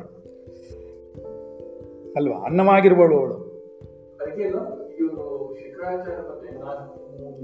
ಇವಾಗ ಒಂದ್ ನಿಮಿಷ, ಪೂಜೆ ಪುನಸ್ಕಾರಗಳೇ ಬೇಡ, ಈಶ್ವರನು ಬೇಡ, ಯಾವುದು ಬೇಡ ಅನ್ನೋದ್ರ ಶಂಕರಾಚಾರ್ಯ ಇಷ್ಟೊಂದೆಲ್ಲ ಯಾಕೆ ಬರೆದ್ರು? ಅದ್ವೈತ ಸಿದ್ಧಾಂತವೇ ಸತ್ಯ, ಕರೆಕ್ಟ್. ಯಾರಿಗೆ ಅನ್ನೋದಿದೆಯಲ್ಲ, ಯಾರಿಗೆ? ಬ್ರಹ್ಮಜ್ಞಾನಿಗಳಿಗದು ಅದ್ವೈತ ಸಿದ್ಧಾಂತ ಇರೋದು. ಅಲ್ಲಿವರೆಗೂ ಹತ್ತವರೆಗೂ ನಿಮ್ಗೆಲ್ಲ ಬೇಕಲ್ಲ, ಅಲ್ಲಿಂದ ಅದಕ್ಕೆ ಎಲ್ಲದಕ್ಕೂ ಮರ್ಯಾದೆ ಕೊಟ್ಟಿರಲ್ಲ ಅವರು, ಎಲ್ಲವನ್ನೂ ಸ್ವೀಕರಿಸ್ತಾರೆ. ಇದೆಲ್ಲ ತಗೊಳ್ತೀನಿ ನಾನು. ಷಣ್ಮತಗಳು ನಮ್ಮ ಮೊನ್ನೆ ಹೇಳ್ತಿದ್ರು, ಎಲ್ಲಾ ಮತಗಳನ್ನು ನಾವು ಸ್ವೀಕರಿಸ್ತೀವಿ, ಎಲ್ಲಕ್ಕೂ ಮರ್ಯಾದೆ ಕೊಡ್ತೀವಿ. ಆದ್ರೆ ಅತ್ಯಧಿಕವಾಗಿ ಕೊನೆಗೆ ನಿಂತ್ಕೊಳ್ಳೋದು ಯಾವುದು ಅಂದ್ರೆ ಅದ್ವೈತ ಸಿದ್ಧಾಂತ. ಅದನ್ನ ಹತ್ತಕ್ ನೀ ಎಲ್ಲಾ ಮೆಟ್ಲುಗಳು ಹತ್ತಬೇಕು ಅಂತ ಹೇಳಿದ್ರು. ಸೊ ಹೀಗಿಲ್ಲ, ಈಶ್ವರನ ಪೂಜೆ ಆಗ್ಲಿ, ಯಾರದಾಗ್ಲಿ, ಏನಾರಾಗಿರ್ಲಿ, ಏನೆಲ್ಲಾ ಮಾಡ್ತಾ ಇದ್ರು ಜಗತ್ತಲ್ಲಿ, ಎಷ್ಟು ಶಾಸ್ತ್ರಗಳೆಲ್ಲ ಹೇಳ್ತಾ ಇದೆಯೋ ಅದಷ್ಟು ಈಶ್ವರನು ಆತ್ಮನು ನಾನು ಒಂದೇ ಅನ್ನೋದು ಭಾವನೆ ಭಾವನೆ ಅಲ್ಲ, ಅನುಭವ ಉಂಟಾಗೋವರೆಗೂ ನಿನಗಿದ್ದೇ ಇರುತ್ತೆ, ಮಾಡಲೇಬೇಕಾಗತ್ತೆ. ಇನ್ನು ಅವ್ರನ್ನ ಧಿಕ್ಕರಿಸಿ ಹೋಗಕ್ ಆಗೋದಿಲ್ಲ. ಇಲ್ಲಿಗೆ ನಿಲ್ಸೋಣ. ಇನ್ನು ನೆಕ್ಸ್ಟ್ ಕ್ವಶನ್ ಯಾವುದು? ಅರ್ಥ ಆಯ್ತು ಅನ್ಸುತ್ತೆ ತೇಜುಗೆ? Hmm good. ಅದರಿಂದ ಯಾವುದನ್ನು ಅಲ್ಲಗಳಿಬಾರ್ದು ನಾವು. ಎಲ್ಲ ಅವ್ರವ್ರ ಪಾಡಿಗೆ ಯಾರ್ಯಾರಿಗಿದೆಯೋ ಅವ್ರಿಗಿದೆ. ಹಾಗಂತ ನಮಗೆ ಒಳಗಡೆ ಅಹಂಭಾವ ಉಂಟು ಆಗ್ಬಾರ್ದು. ಅಯ್ಯೋ ನಾವೆಲ್ಲ ವೇದಾಂತ ವೇದಾಂತವನ್ನು ಕೇಳ್ತಾ ಇದೀವಿ, ಅದ್ವೈತ ಸಿದ್ಧಾಂತಕ್ಕೆ ಹೋಗ್ತೀವಿ, ಇದೆಲ್ಲ ಮಾಡಬಾರ್ದು ಅನ್ನೋ ಫೀಲಿಂಗ್ ಕೂಡ ಬರಬಾರ್ದು, ರೈಟ್? ಅರ್ಥ ಆಯ್ತಾ? ಅವಾಗ ನಮ್ಗೆ ಇನ್ನೊಬ್ಬರ ಮೇಲೆ ತಾತ್ಸಾರ ಬರುತ್ತೆ. ಪೂಜೆ ಪುನಸ್ಕಾರ ನಮ್ಮ ಸಂಪ್ರದಾಯದ ಮೇಲೆ ಆ ಕೆಟ್ಟ ಅಭಿಪ್ರಾಯ ಕ್ರಿಯೇಟ್ ಆಗ್ಬಿಡುತ್ತೆ ಮನಸ್ಸಲ್ಲಿ. ಹಾಗಾಗ್ಬಾರ್ದು, ಆಯ್ತಾ? ಯಾರಿಗೆ ಆಗ್ಲಿ ಹಾಗೆ ಮಾಡ್ಕೋಬಿಡಿ ಯಾರು. ಹಾ, ನೆಕ್ಸ್ಟ್ ಕ್ವಶನ್ ಏನು? ಇನ್ಯಾರೋ ಏನೋ ಕೇಳಿದ್ರು, ಯಾರಮ್ಮ ಅದು? ವಿದ್ಯಾಶ್ರೀನ ಅಲ್ಲ, ಇವಳು ಯಾರು, ಯಾರೋ ಒಬ್ರು. ಹ್ಮ್ ಯಾರಮ್ಮ ಕೇಳಿದ್ದು? ನೆಕ್ಸ್ಟ್ ಪ್ರಶ್ನೆ. ಸರಿ ಕೇಳಿಸ್ತಾ ಇಲ್ಲ ಏನ? ಹೇಳು ಹೇಳಮ್ಮ, ಹೇಳು ಏನ್?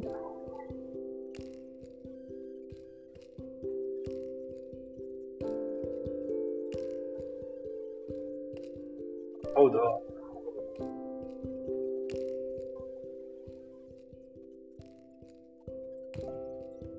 ಹ್ಮ್ ಹ್ಮ್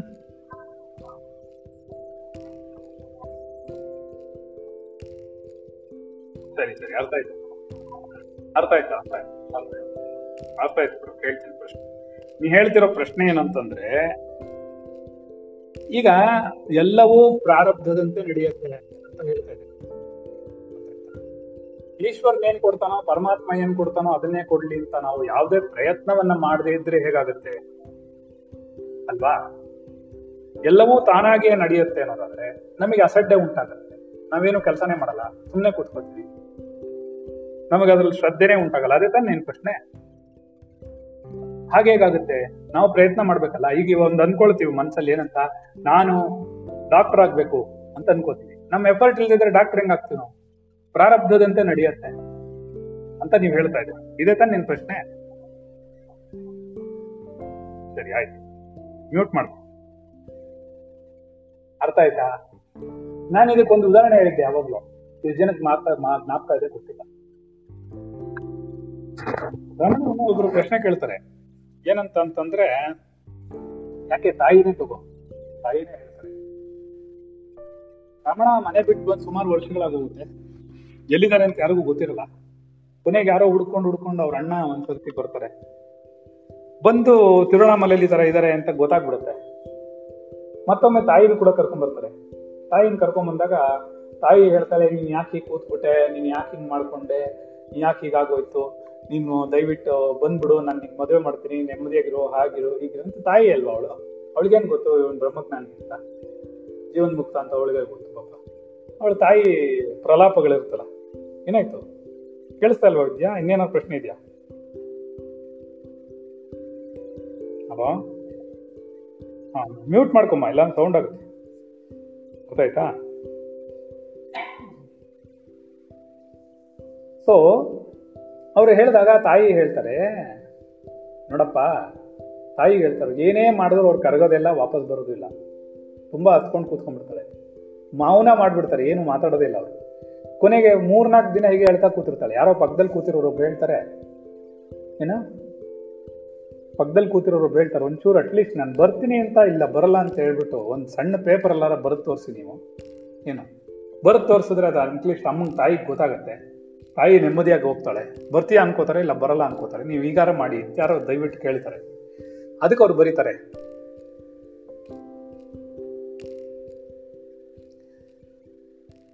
ಯಾವುದನ್ನ ನಡಿಬೇಕು ಅಂತಿದೆಯೋ ಏನೋ ಅದನ್ನ ಯಾರೇ ಎಷ್ಟೇ ಏನೇ ಪ್ರಯತ್ನಗಳು ಮಾಡಿದ್ರು ಅದನ್ನ ನಡೆದೇ ತೀರುತ್ತೆ. ಗೊತ್ತಾಯ್ತಾ? ಏನೇ ಪ್ರಯತ್ನ ಮಾಡಿದ್ರು ಅದನ್ನ ತಪ್ಪಿಸ್ಕೋಬೇಕು ಅಂತ ಅದು ನಡೆದೇ ತೀರುತ್ತೆ.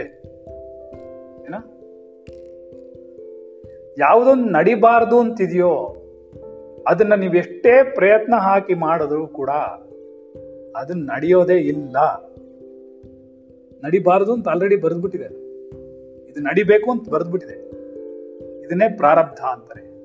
ಹಾಗೆಯೇ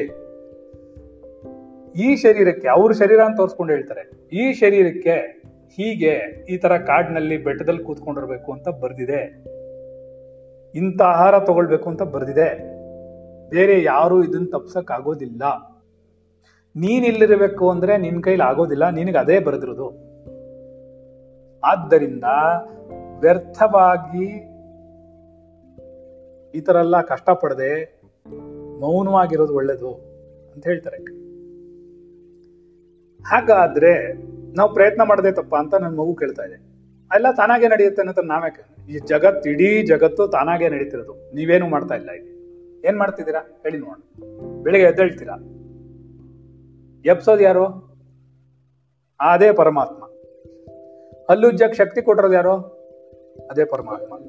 ಮುಖ ತೊಳ್ಕೊಳಕ್ಕೆ, ಸ್ನಾನ ಮಾಡಕ್ಕೆ, ಎಲ್ಲಕ್ಕೂ ಪರಮಾತ್ಮನ ಶಕ್ತಿ ಉಪಯೋಗಿಸ್ಕೊಂಡೇ ನೀವು ಮಾಡ್ತಿರೋದು, ನೀವಾಗೆ ಏನು ಮಾಡ್ತಾನೆ ಇಲ್ಲ, ತಾನಾಗೆ ಮಾಡಿಸ್ತಾ ಕೂತಿದೆ. ಸರಿನಾ? ಪ್ರಾರಬ್ಧದಂತ ನಡೆಯುತ್ತೆ ಅನ್ನುವಂತಹ ಬಲವಾದ ಚಿಂತನೆ ಬಂದಾಗ ಅಸಡ್ಡೆ ಬರೋದಿಲ್ಲ. ಇಲ್ಲಿ ಹೇಳ್ತೀನಿ ಏನ್ ಮಾಡ್ಬೇಕು ಅಂತ. ಅಸಡ್ಡೆ ಉಂಟಾಗಲ್ಲ, ಅಶ್ರದ್ಧೆ ಉಂಟಾಗಲ್ಲ, ಬೇಜಾರಾಗಲ್ಲ. ಅದು ಯಾಕಾಗಲ್ಲ ಅಂತಂದ್ರೆ, ನಿನಗೆ ಅದಕ್ಕೆ ಶ್ರೀಕೃಷ್ಣ ಪರಮಾತ್ಮ ಭಗವದ್ಗೀತೆಯಲ್ಲಿ ಹೇಳ್ತಾನೆ, ನಿನ್ನ ಕರ್ಮವನ್ನ ನಿನಗೆ ಏನ್ ಹೇಳಿದಾರ ಅದನ್ನ ಮಾಡ್ಬಿಡು. ಸರಿನಾ? ನೀನ್ ಇವಾಗ ವಿದ್ಯಾರ್ಥಿ, ವಿದ್ಯಾರ್ಥಿ ನಿನ್ಗೆ ಪ್ರಾರಬ್ಧವಿದ್ದಲ್ಲಿ ಮಾತ್ರನೇ ಸಂಕಲ್ಪವೇ ಉಂಟಾಗೋದು. ಏನೋ ನಿನ್ನ ಸಂಕಲ್ಪಗಳು ಎದ್ದಳದೆ ಪ್ರಾರಬ್ಧದಿಂದ. ಇವಾಗ ನಾನು ಎಂ ಬಿ ಬಿ ಎಸ್ ಓದಬೇಕು ಅಂತ ನಿನ್ನ ಮನಸ್ಸಿನಲ್ಲಿ ಉತ್ಪತ್ತಿ ಆಗಿದೆ ಅಂತಂದ್ರೆ, ನಿನಗೆ ಎಂ ಬಿ ಬಿ ಎಸ್ ಓದಕ್ಕೆ ಎಲ್ಲ ಸೀಟ್ ಸಿಕ್ಕಿದೆ, ಎಲ್ಲ ಅನುಕೂಲಗಳಾಗಿದೆ, ದುಡ್ಡು ಸಿಕ್ಕಿದೆ, ಹಣ ಕಟ್ಟಿದ್ದಾರೆ, ಫೀಸ್ ಕಟ್ಟಿದ್ದಾರೆ, ಎಲ್ಲ ಟೀಚರ್ಸ್ಗೆ ಎಲ್ಲರೂ ಸಿಕ್ಕಿದ್ದಾರೆ ಅಂದ್ರೆ ನಿನಗದು ಪ್ರಾರಬ್ಧದಲ್ಲಿ ಇದೆ ಅಂತ ಅರ್ಥ. ಇಲ್ಲ ಅಂದ್ರೆ ನೀನ್ ತಿಪ್ಪರ್ಲಾಗ ಹೊಡೆದಿದ್ರು ಅದಕ್ಕೆ ಹೋಗಾಗ್ತಿರ್ಲಿಲ್ಲ. ಹಾಗೆ ನಿನಗ್ ಏನ್ ಮಾಡಿಸ್ಬೇಕು ಅದು ಬಲವಂತವಾಗಿ ಇನಿಶಿಯೇಟ್ ಮಾಡುತ್ತೆ ಪ್ರಾರಬ್ಧ ಅನ್ನೋದು. ರೈಟ್, ಅರ್ಥ ಆಗ್ತಿದ್ಯಾ? ಆದ್ದರಿಂದ ನಿನ್ನ ಪ್ರಯತ್ನ ಎಷ್ಟಿರಬೇಕು ಅಂತ ಆಲ್ರೆಡಿ ಡಿಸೈಡ್ ಆಗೋಗಿದೆ. ನೀನ್ ಇಷ್ಟೇ ಪ್ರಯತ್ನ ಹಾಕ್ಬೇಕು ಅಂತಾನೂ ಆಗಿದೆ. ನೀನ್ ಅದಕ್ಕೆ ನೀನ್ ಫಸ್ಟ್ ರ್ಯಾಂಕ್ ಬರ್ಬೇಕು ಅನ್ಕೊಂಡ್ರೆ ಬರದೇ ಹೋಗ್ಬಹುದು. ರೈಟ್, ಅರ್ಥ ಆಯ್ತಾ? ನೀನ್ ಬರ್ಬೇಕು ಅಂತ ಬರ್ದಿದ್ರೆ ಯಾರು ತಪ್ಸಕ್ಕಾಗಲ್ಲ. ಎರಡೂ ಇದೆ ಅಲ್ಲಿ, ಸತ್ಯನಾ? ಅದಕ್ಕೆ ದೇವರೇನು, ಪರಮಾತ್ಮ, ಎಲ್ಲ ಗುರುಗಳು ಅವರು ಎಲ್ಲ ಏನೇ ಹೇಳ್ತಾರೆ, ಗುರು ಹಿರಿಯರೆಲ್ಲ ಏನ್ ಹೇಳ್ತಾರೆ ಅಂದ್ರೆ, ನೀನು ಪರಿಣಾಮವನ್ನ ತಲೆ ಕೆಡಿಸ್ಕೊಬೇಡ, ನೀನು ಅವನ ಕಾಲಲ್ಲಿ ಇಟ್ಬಿಡು. ಪರಮಾತ್ಮ, ನಾನು ಇದನ್ನ ಓದ್ಬೇಕು ಅನ್ಸಿದೆ ನನಗೆ, ನಿನಗೆ ಅನಿಸಿಬೇಕೆ, ಈ ಅನಿಸ್ಕೊ ಅನ್ಕೊಂಡೆ ಅಂತೀಯಲ್ಲ ನೀನು, ನಾವು ಒಂದ್ ಅನ್ಕೊಂಡ್ರೆ ಅದಾಗ್ಬೇಕಲ್ವಾ ಅಂದ್ರೆ ಆಗಲ್ಲ. ಯಾಕಂದ್ರೆ ನೀನ್ ತಪ್ಪ ತಪ್ಪಾಗಿ ಅನ್ಕೋತಾ ಇರ್ತೀಯ. ನಿನ್ನ ಅಂದುಕೊಳ್ಳುವಿಕೆ ತಪ್ಪಾಗಿರುತ್ತೆ, ಅದಕ್ಕೆ ನಿಂಗೆ ವ್ಯಥೆ ಆಗತ್ತೆ, ದುಃಖ ಉಂಟಾಗತ್ತೆ.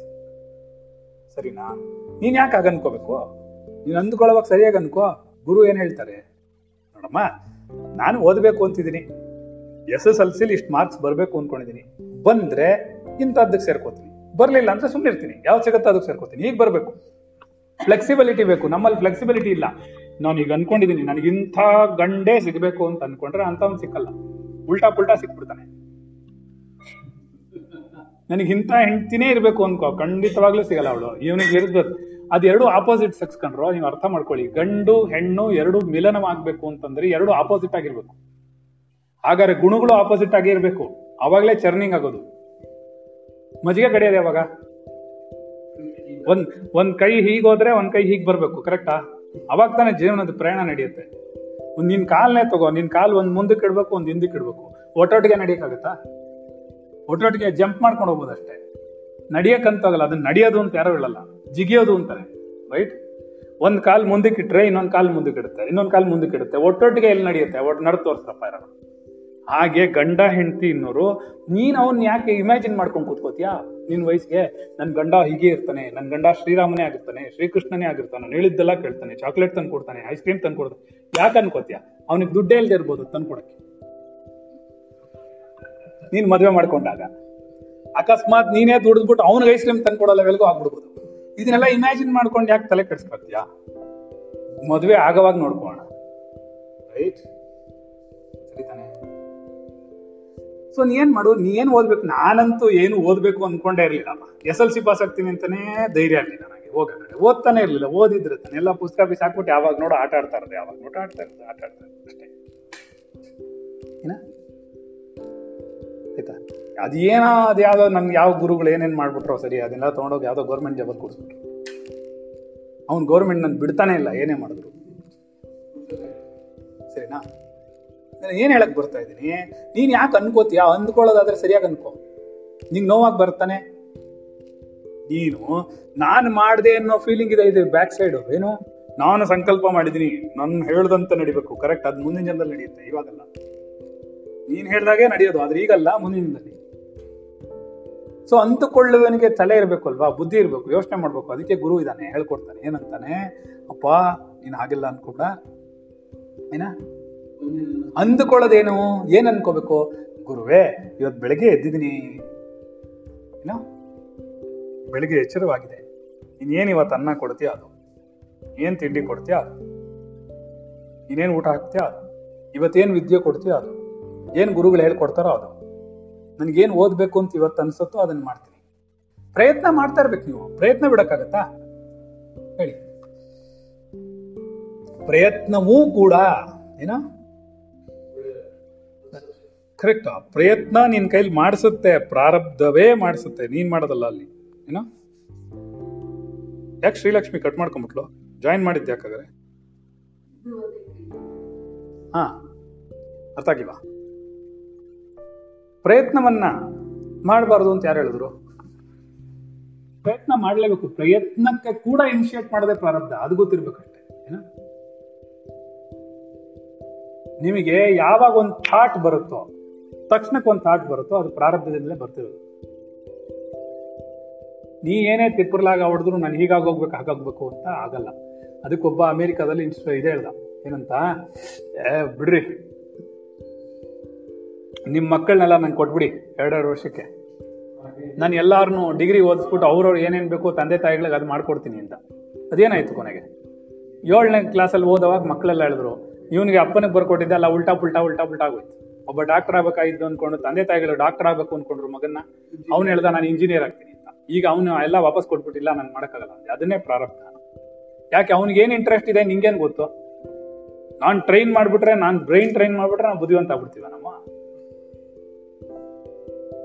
ಅದನ್ನೇ ಹೇಳ್ತಿದ್ದೆ, ಏನಂತ, ಸಣ್ಣ ಸಣ್ಣ ಮಕ್ಳಿಗೆ ಇವಾಗ ಒಂದು ಕಾಯಿಲೆ ಬರ್ತಾ ಇದೆ, ಏನ್ ಗೊತ್ತಾ? ಅದು ಎಚ್ ಡಿ ಎಡಿ ಅಂತ. ಏನ್ ಎಚ್ ಡಿ ಎಡಿ ಅಂದ್ರೆ? ಎಡಿ ಎಚ್ ಡಿ, ಸಾರಿ ಉಲ್ಟಾ ಹೇಳ್ಬಿಟ್ಟು A D H D, attention deficiency hyper activity disorder ಅಂತ.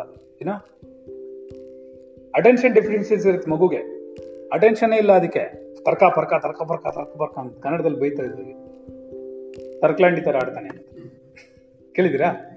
ಅಲ್ಲಿ ಇಲ್ಲಿ ಅಲ್ಲಿ ಇಲ್ಲಿ ಅಲ್ಲಿ ಇಲ್ಲಿ ಸುತ್ತತ್ತು ಹಾಗೆ ಅದು. ಬಿಕಾಸ್ ನೀ ಕೊಡ್ತಿರುವಂತಹ ಮಗುವಿನ ಆಹಾರ ಅದು ಬ್ರೈನ್ ಬೇಗ ಬೆಳೆಸುತ್ತೆ, ಅಷ್ಟು ಶರೀರ ಸಂಪರ್ಕ ಬರಲ್ಲ, ಸಪೋರ್ಟ್ ಮಾಡಲ್ಲ. ಅಟೆನ್ಷನ್ ಇಲ್ಲ ಅದಕ್ಕೆ, attention deficiency hyper activity disorder ಅದು. ಈಗ ಬರ್ತಿರೋ ಮಕ್ಕಳಿಗೆ ಬರ್ತಿರೋ ಕಾಯಿಲೆಗಳಲ್ಲ, ಏನ್ ತಿನ್ನಿಸ್ತೀರಾ ನೀವು? ಅದಕ್ಕೆ ಬೇಕಿರೋದಿಲ್ಲ, ಬೇಡದಿರೋದಿಲ್ಲ. ಬೇಗ ಬೆಳಿಬೇಕು ನಮ್ಮ ಮಗು, ಬಹಳ ಬುದ್ಧಿ ಆಗ್ಬಿಡ್ಬೇಕು. ಹತ್ತು ವರ್ಷದ ಮಗುಗೆ ಐವತ್ತು ವರ್ಷದ ಜ್ಞಾನ ಇರಬೇಕು.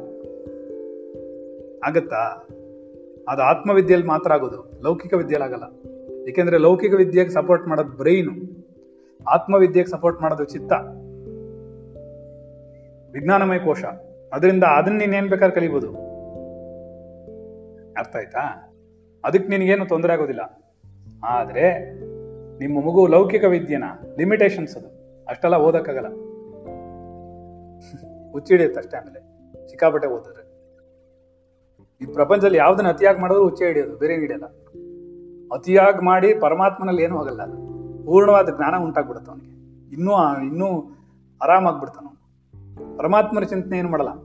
ನೀವು ಇವಾಗ ಇದು ನಲವತ್ತ ಒಂಬತ್ತನೇ ಕ್ಲಾಸೋ ಐವತ್ತನೇ ಕ್ಲಾಸೋ ಇದು ನಾನು ಮಾಡ್ತಾ ಇರೋದು ಒಂಬತ್ತು ಗಂಟೆದು. ಅರ್ಥ ಆಯ್ತಾ?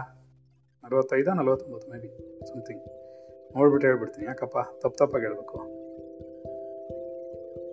ಭಾಗ ನಲವತ್ನಾಲ್ಕು, ಇವತ್ತು ನಲವತ್ತೈದನೇ ಪಾಠ. ನಲವತ್ತೈದನೇ ಪಾಠದಲ್ಲಿ ನೀವು ಎಷ್ಟೋ ವಿಷಯಗಳು ತಿಳ್ಕೊಂಡ್ರಿ. ತಲೆ ಹೊಡೆದೋಯ್ತಾ? ಭಾರವಾಯ್ತಾ? ತುಂಬ ತಲೆ ಭಾರ ಆಗ್ತಾ ಇದೆ, ತಲೆನೋವು ಬರ್ತಿದೆ ದಿನ ಪಾಠ ಮಾಡ್ತಾ ಇರೋದು, ಇಲ್ಲ ತಾನೇ? ತಿಳಿ ಆಗ್ತಾ ಇದೆಯಾ? ಹಗುರವಾಗ್ತಿದ್ಯಾ? ಏನಾಗ್ತಿದೆ? ಹುಡುಕ್ಬೇಕಲ್ಲ. ಮತ್ತೆ ಹಗುರವಾಗ್ತಿದೆ ಯಾಕೆ? ಟೆನ್ಷನ್ ಕಡಿಮೆ ಆಗ್ತಿದೆ.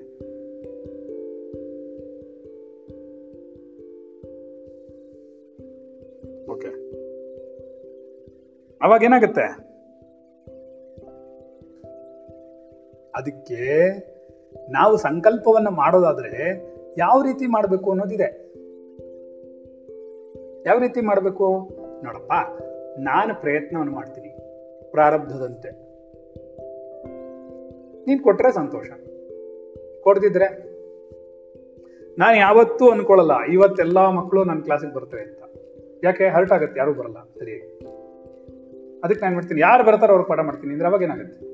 ಹರ್ಟ್ ಆಗಲ್ಲ, ಬಂದೇನೆ ಮಾಡಿದ್ದೀನಿ. ಅವ್ರು ಯಾಕೆ ಬರಲಿ ಗೊತ್ತಿಲ್ಲ, ಇವ್ರು ಯಾಕೆ ಬರಲಿ ಗೊತ್ತಿಲ್ಲ,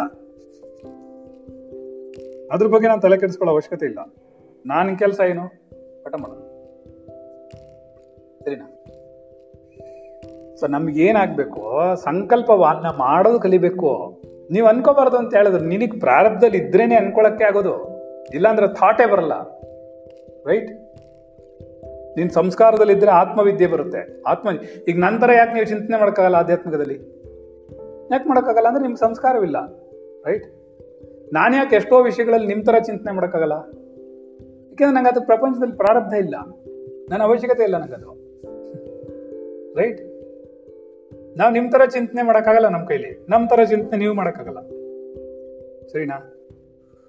ಅಕಸ್ಮಾತ್ ನಾವು ಬೇಕೇ ಬೇಕು ಅನ್ಸ್ಬಿಟ್ರೆ ನಿಮ್ಮ ಥರ ನಾವು ಚಿಂತನೆ ಮಾಡ್ಬಿಡ್ತೀವಿ. ಆದ್ರೆ ನೀವು ಬೇಕೇ ಬೇಕು ಅಂತ ಹೇಳಿ ನಂತರ ನಿಮ್ ಚಿಂತನೆ ಮಾಡಕ್ಕಾಗಲ್ಲ. ಏನಾ ನಿಮಗಿಂತ ಜಾಸ್ತಿ ಚಿಂತನೆ ಮಾಡ್ಬಿಡ್ತೀವಿ ನಾವು ಮುನ್ನೂರ ಅರವತ್ತು ಡಿಗ್ರಿಲ್ವೇ. ಅದು ನಿಮ್ ಕೈಲಿ ಮಾಡಕ್ಕಾಗಲ್ಲ. ಗುರುಗಳು ನಾಳೆ ಏನ್ ಮಾಡ್ತಾರೆ ಅಂತ ನಿನಗೂ ಊಹೆ ಮಾಡಕ್ಕಾಗಲ್ಲ. ಅದನ್ನ ನಿಮ್ ಶಿಷ್ಯರು ನಾಳೆ ಏನ್ ಮಾಡ್ತಾರೆ ಅನ್ನೋದನ್ನ ಇವತ್ತೇ ಹೇಳ್ಬಿಡ್ತೀವಿ ನಾವು. ಏಕೆ? ನಮ್ಗೆ ಗೊತ್ತಿರುತ್ತೆ ಇವ್ರಿಗೆ ಇಂಥ ಇಂಥ ಚಿಂತನೆ ಬಂದ್ರೆ ಇಂಥ ರಿಸಲ್ಟೇ ಬರುತ್ತೆ. ನಿಮ್ಗದು ಗೊತ್ತಿಲ್ಲ ಅಂದ್ರೆ ನೀವು ಪರಿಣಾಮಕಾರಿಯಾಗಿ ಏನಾದ್ರು ಮಾಡ್ಬೇಕು ಅಂತಂದ್ರೆ ಪರಮಾತ್ಮನಲ್ಲಿ ಬಿಟ್ಬಿಡಿ. ನೀನ್ ಏನ್ ಕೊಡ್ತೀಯ ಅದನ್ನ ತಗೋತೀನಿ ಅನ್ಕೋ, ಸರಿನಾ? ದೇವ್ರು ಕೊಟ್ಟಿದ್ದೇ ಪ್ರಸಾದ. ಯಾತಕ್ ನೀವು ಫೇಲ್ಯೂರ್ ಆಗ್ತೀರಾ? ನಾನು ಇಂಥದ್ದೇ ಆಗ್ಬೇಕು, ನಾನು ಹೀಗೆ ಇರ್ಬೇಕು, ನಾನು ಹೀಗೆ ಇರ್ಬೇಕು, ಹೀಗೆ ಇರ್ಬೇಕು, ಅದಾಗಲ್ಲ. ಇದ್ರೆ ಆಗತ್ತೆ, ಇಲ್ಲ ಅಂದ್ರೆ ಇಲ್ಲ. ನೀವು ನೂರು ಅಂದ್ಕೊಳ್ತೀರಾ ಅಂದ್ರೆ ಒಂದೇ ಒಂದ್ ಆಗತ್ತೆ ಅದ್ರಲ್ಲಿ, ಸರಿನಾ? ಅದ್ರ ಬದಲು ಹೇಗ್ ಬಂದ್ರಾಗ ಸ್ವೀಕರಿಸ್ತೀನಿ ಅನ್ಕೊಳ್ಳಿ. ಯಾವ ಒಂದ್ ನಿಮಿಷ ಲವ್ ಮಾಡ್ಬಿಟ್ಟು ಮದುವೆ ಮಾಡ್ಕೊಂಡು ಆಮೇಲೆ ಡೈವರ್ಸ್ ಯಾಕೆ ಮಾಡ್ಕೋಬೇಕು? ಮದುವೆ ಮಾಡ್ಕೊಂಡು ತಂದೆ ತಾಯಿ ತೋರಿಸಿದ್ದು ಅವ್ರು ಏನ್ ಇಷ್ಟಪಡ್ತಾರೋ ಅವ್ರ ಸ್ವಭಾವನ ಅಡ್ಜಸ್ಟ್ ಮಾಡ್ಕೊಂಡು ಅವ್ರನ್ನೇ ಲವ್ ಮಾಡೋದು. ಅವಾಗ ಏನ್ ಕಡಿಮೆ ಆಗತ್ತೆ? ಒಟ್ ಹಳ್ಳಕ್ ಬೀಳೋದು ಹೆಂಗ್ ಬಿದ್ರೇನು ಹಂಗ್ ಬಿದ್ರೇನು, ಅವ್ರು ತಳ್ಳಿದ್ರೇನು ನಾವೇ ಹೋಗ್ಬಿದ್ರೇನು, ಬೀಳೋದು ಅಂತ ಆಯ್ತು. ಯಾರು ತಳ್ಳಿದ್ರೇನು? ಬಿದ್ಮೇಲೆ ಗುರುನೇ ಎತ್ಬೇಕು, ಬೇರೆ ಯಾರ ಎತ್ತಕ್ಕಾಗತ್ತೆ? ಅದಕ್ಕೂ ನಾವು ಸಪೋರ್ಟ್ ಮಾಡಲ್ಲ. ಏ ನಮ್ಗಿದೆ ಚೆನ್ನಾಗಿದೆ, ಇಂಪಾರ್ಟೆಂಟ್ ಇದೆ, ನಾವ್ ಇಬ್ಬತ್ತು ಇಪ್ಪತ್ನಾಲ್ಕು ಗಂಟೆ ನಾವ್ ಹೀಗೆ ಇರೋದು ಲೈಫಲ್ಲಿ, ಯಾರು ಅದನ್ನ ಬದಲಾಯಿಸಕ್ಕಾಗಲ್ಲ ಅಂತ ಹೇಳ್ತಾ ಕೂತಿರ್ತೀವಿ ನಾವು. ಅದರಿಂದ ಒಂದು ಹತ್ತು ಗಂಟೆ ಆಗೋಯ್ತು, ಮತ್ತು ಒಂದ್ ಗಂಟೆ ಒಂದ್ ನಿಮಿಷನೂ ಆಗೋಯ್ತು. ಇವತ್ತು ನಿಲ್ಸೋಣ ಪಾಠ. ಇನ್ನೊಂದು ಪ್ರಶ್ನೆ ಏನಿತ್ತು ಯಾರ್ದು ಮರ್ತೋಗ್ಬಿಡುತ್ತೆ, ಹೇಳ್ಬಿಡಮ್ಮ ಬರೋದು, ಹೇಳ್ಬಿಡ. ಇನ್ನೊಬ್ರು ಯಾರೋ ಪ್ರಶ್ನೆ ಕೇಳಿದ್ದಾರೆ, ಮೂರನೇದು ಯಾರದು? ಆ ಇವನು ಚೇತನ, ಅವನಿಲ್ಲ ಇದರಲ್ಲಿ. ಚೇತನಂದೊಂದು ಪ್ರಶ್ನೆ ಇದೆ, ಏನಂತ ಅಂತಂದ್ರೆ ಈಗ ಯಾರಾದ್ರೂ ಸತ್ತೋದ್ರೆ ಸೂತ್ಕ ಅಂತಾರೆ, ಯಾವುದೋ ಹೆಣ್ಮಗು ದೊಡ್ಡೋಳಾದ್ರೆ ಅದಕ್ಕೊಂದು ಇದು ಅಂತಾರೆ, ಆಯ್ತಾ? ತಿಂಗಳಿಗೆ ಮೂರು ದಿನ ಹೆಣ್ಮಕ್ಳು ದೂರ ಕೂತ್ಕೋಬೇಕು ಅಂತಾರೆ. ಇದಕ್ಕೆಲ್ಲ ಏನು ಅರ್ಥ ಇದೆ, ಇದಕ್ಕೆ ಏನು ಮೀನಿಂಗ್ ಇದೆ, ಇದಕ್ಕೇನಾರು ಅರ್ಥ ಇದೆಯಾ ಅಂತ ಒಂದು ಪ್ರಶ್ನೆ ಕೇಳಿದ್ದಾನೆ. ಅದನ್ನು ನಾಳೆ ತಗೊಳ್ಳೋಣ, ರೈಟ್? ವಿದಿತಾ ಖಿಲ ಶಾಸ್ತ್ರ ಸುಧಾ ಜಲಧಿ ಮಹಿತೋಪನಿಷತ್ ಕಥಿತಾರ್ಥನಿಧಿ ಹೃದಯೇ ಕಲಯೇ ವಿಮಲಂ ಚರಣಂ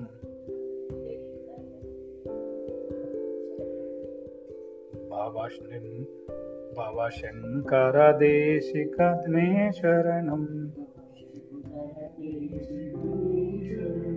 ಭವ ಶಂಕರ ದೇಶಿಕಮೆ ಶರಣಂ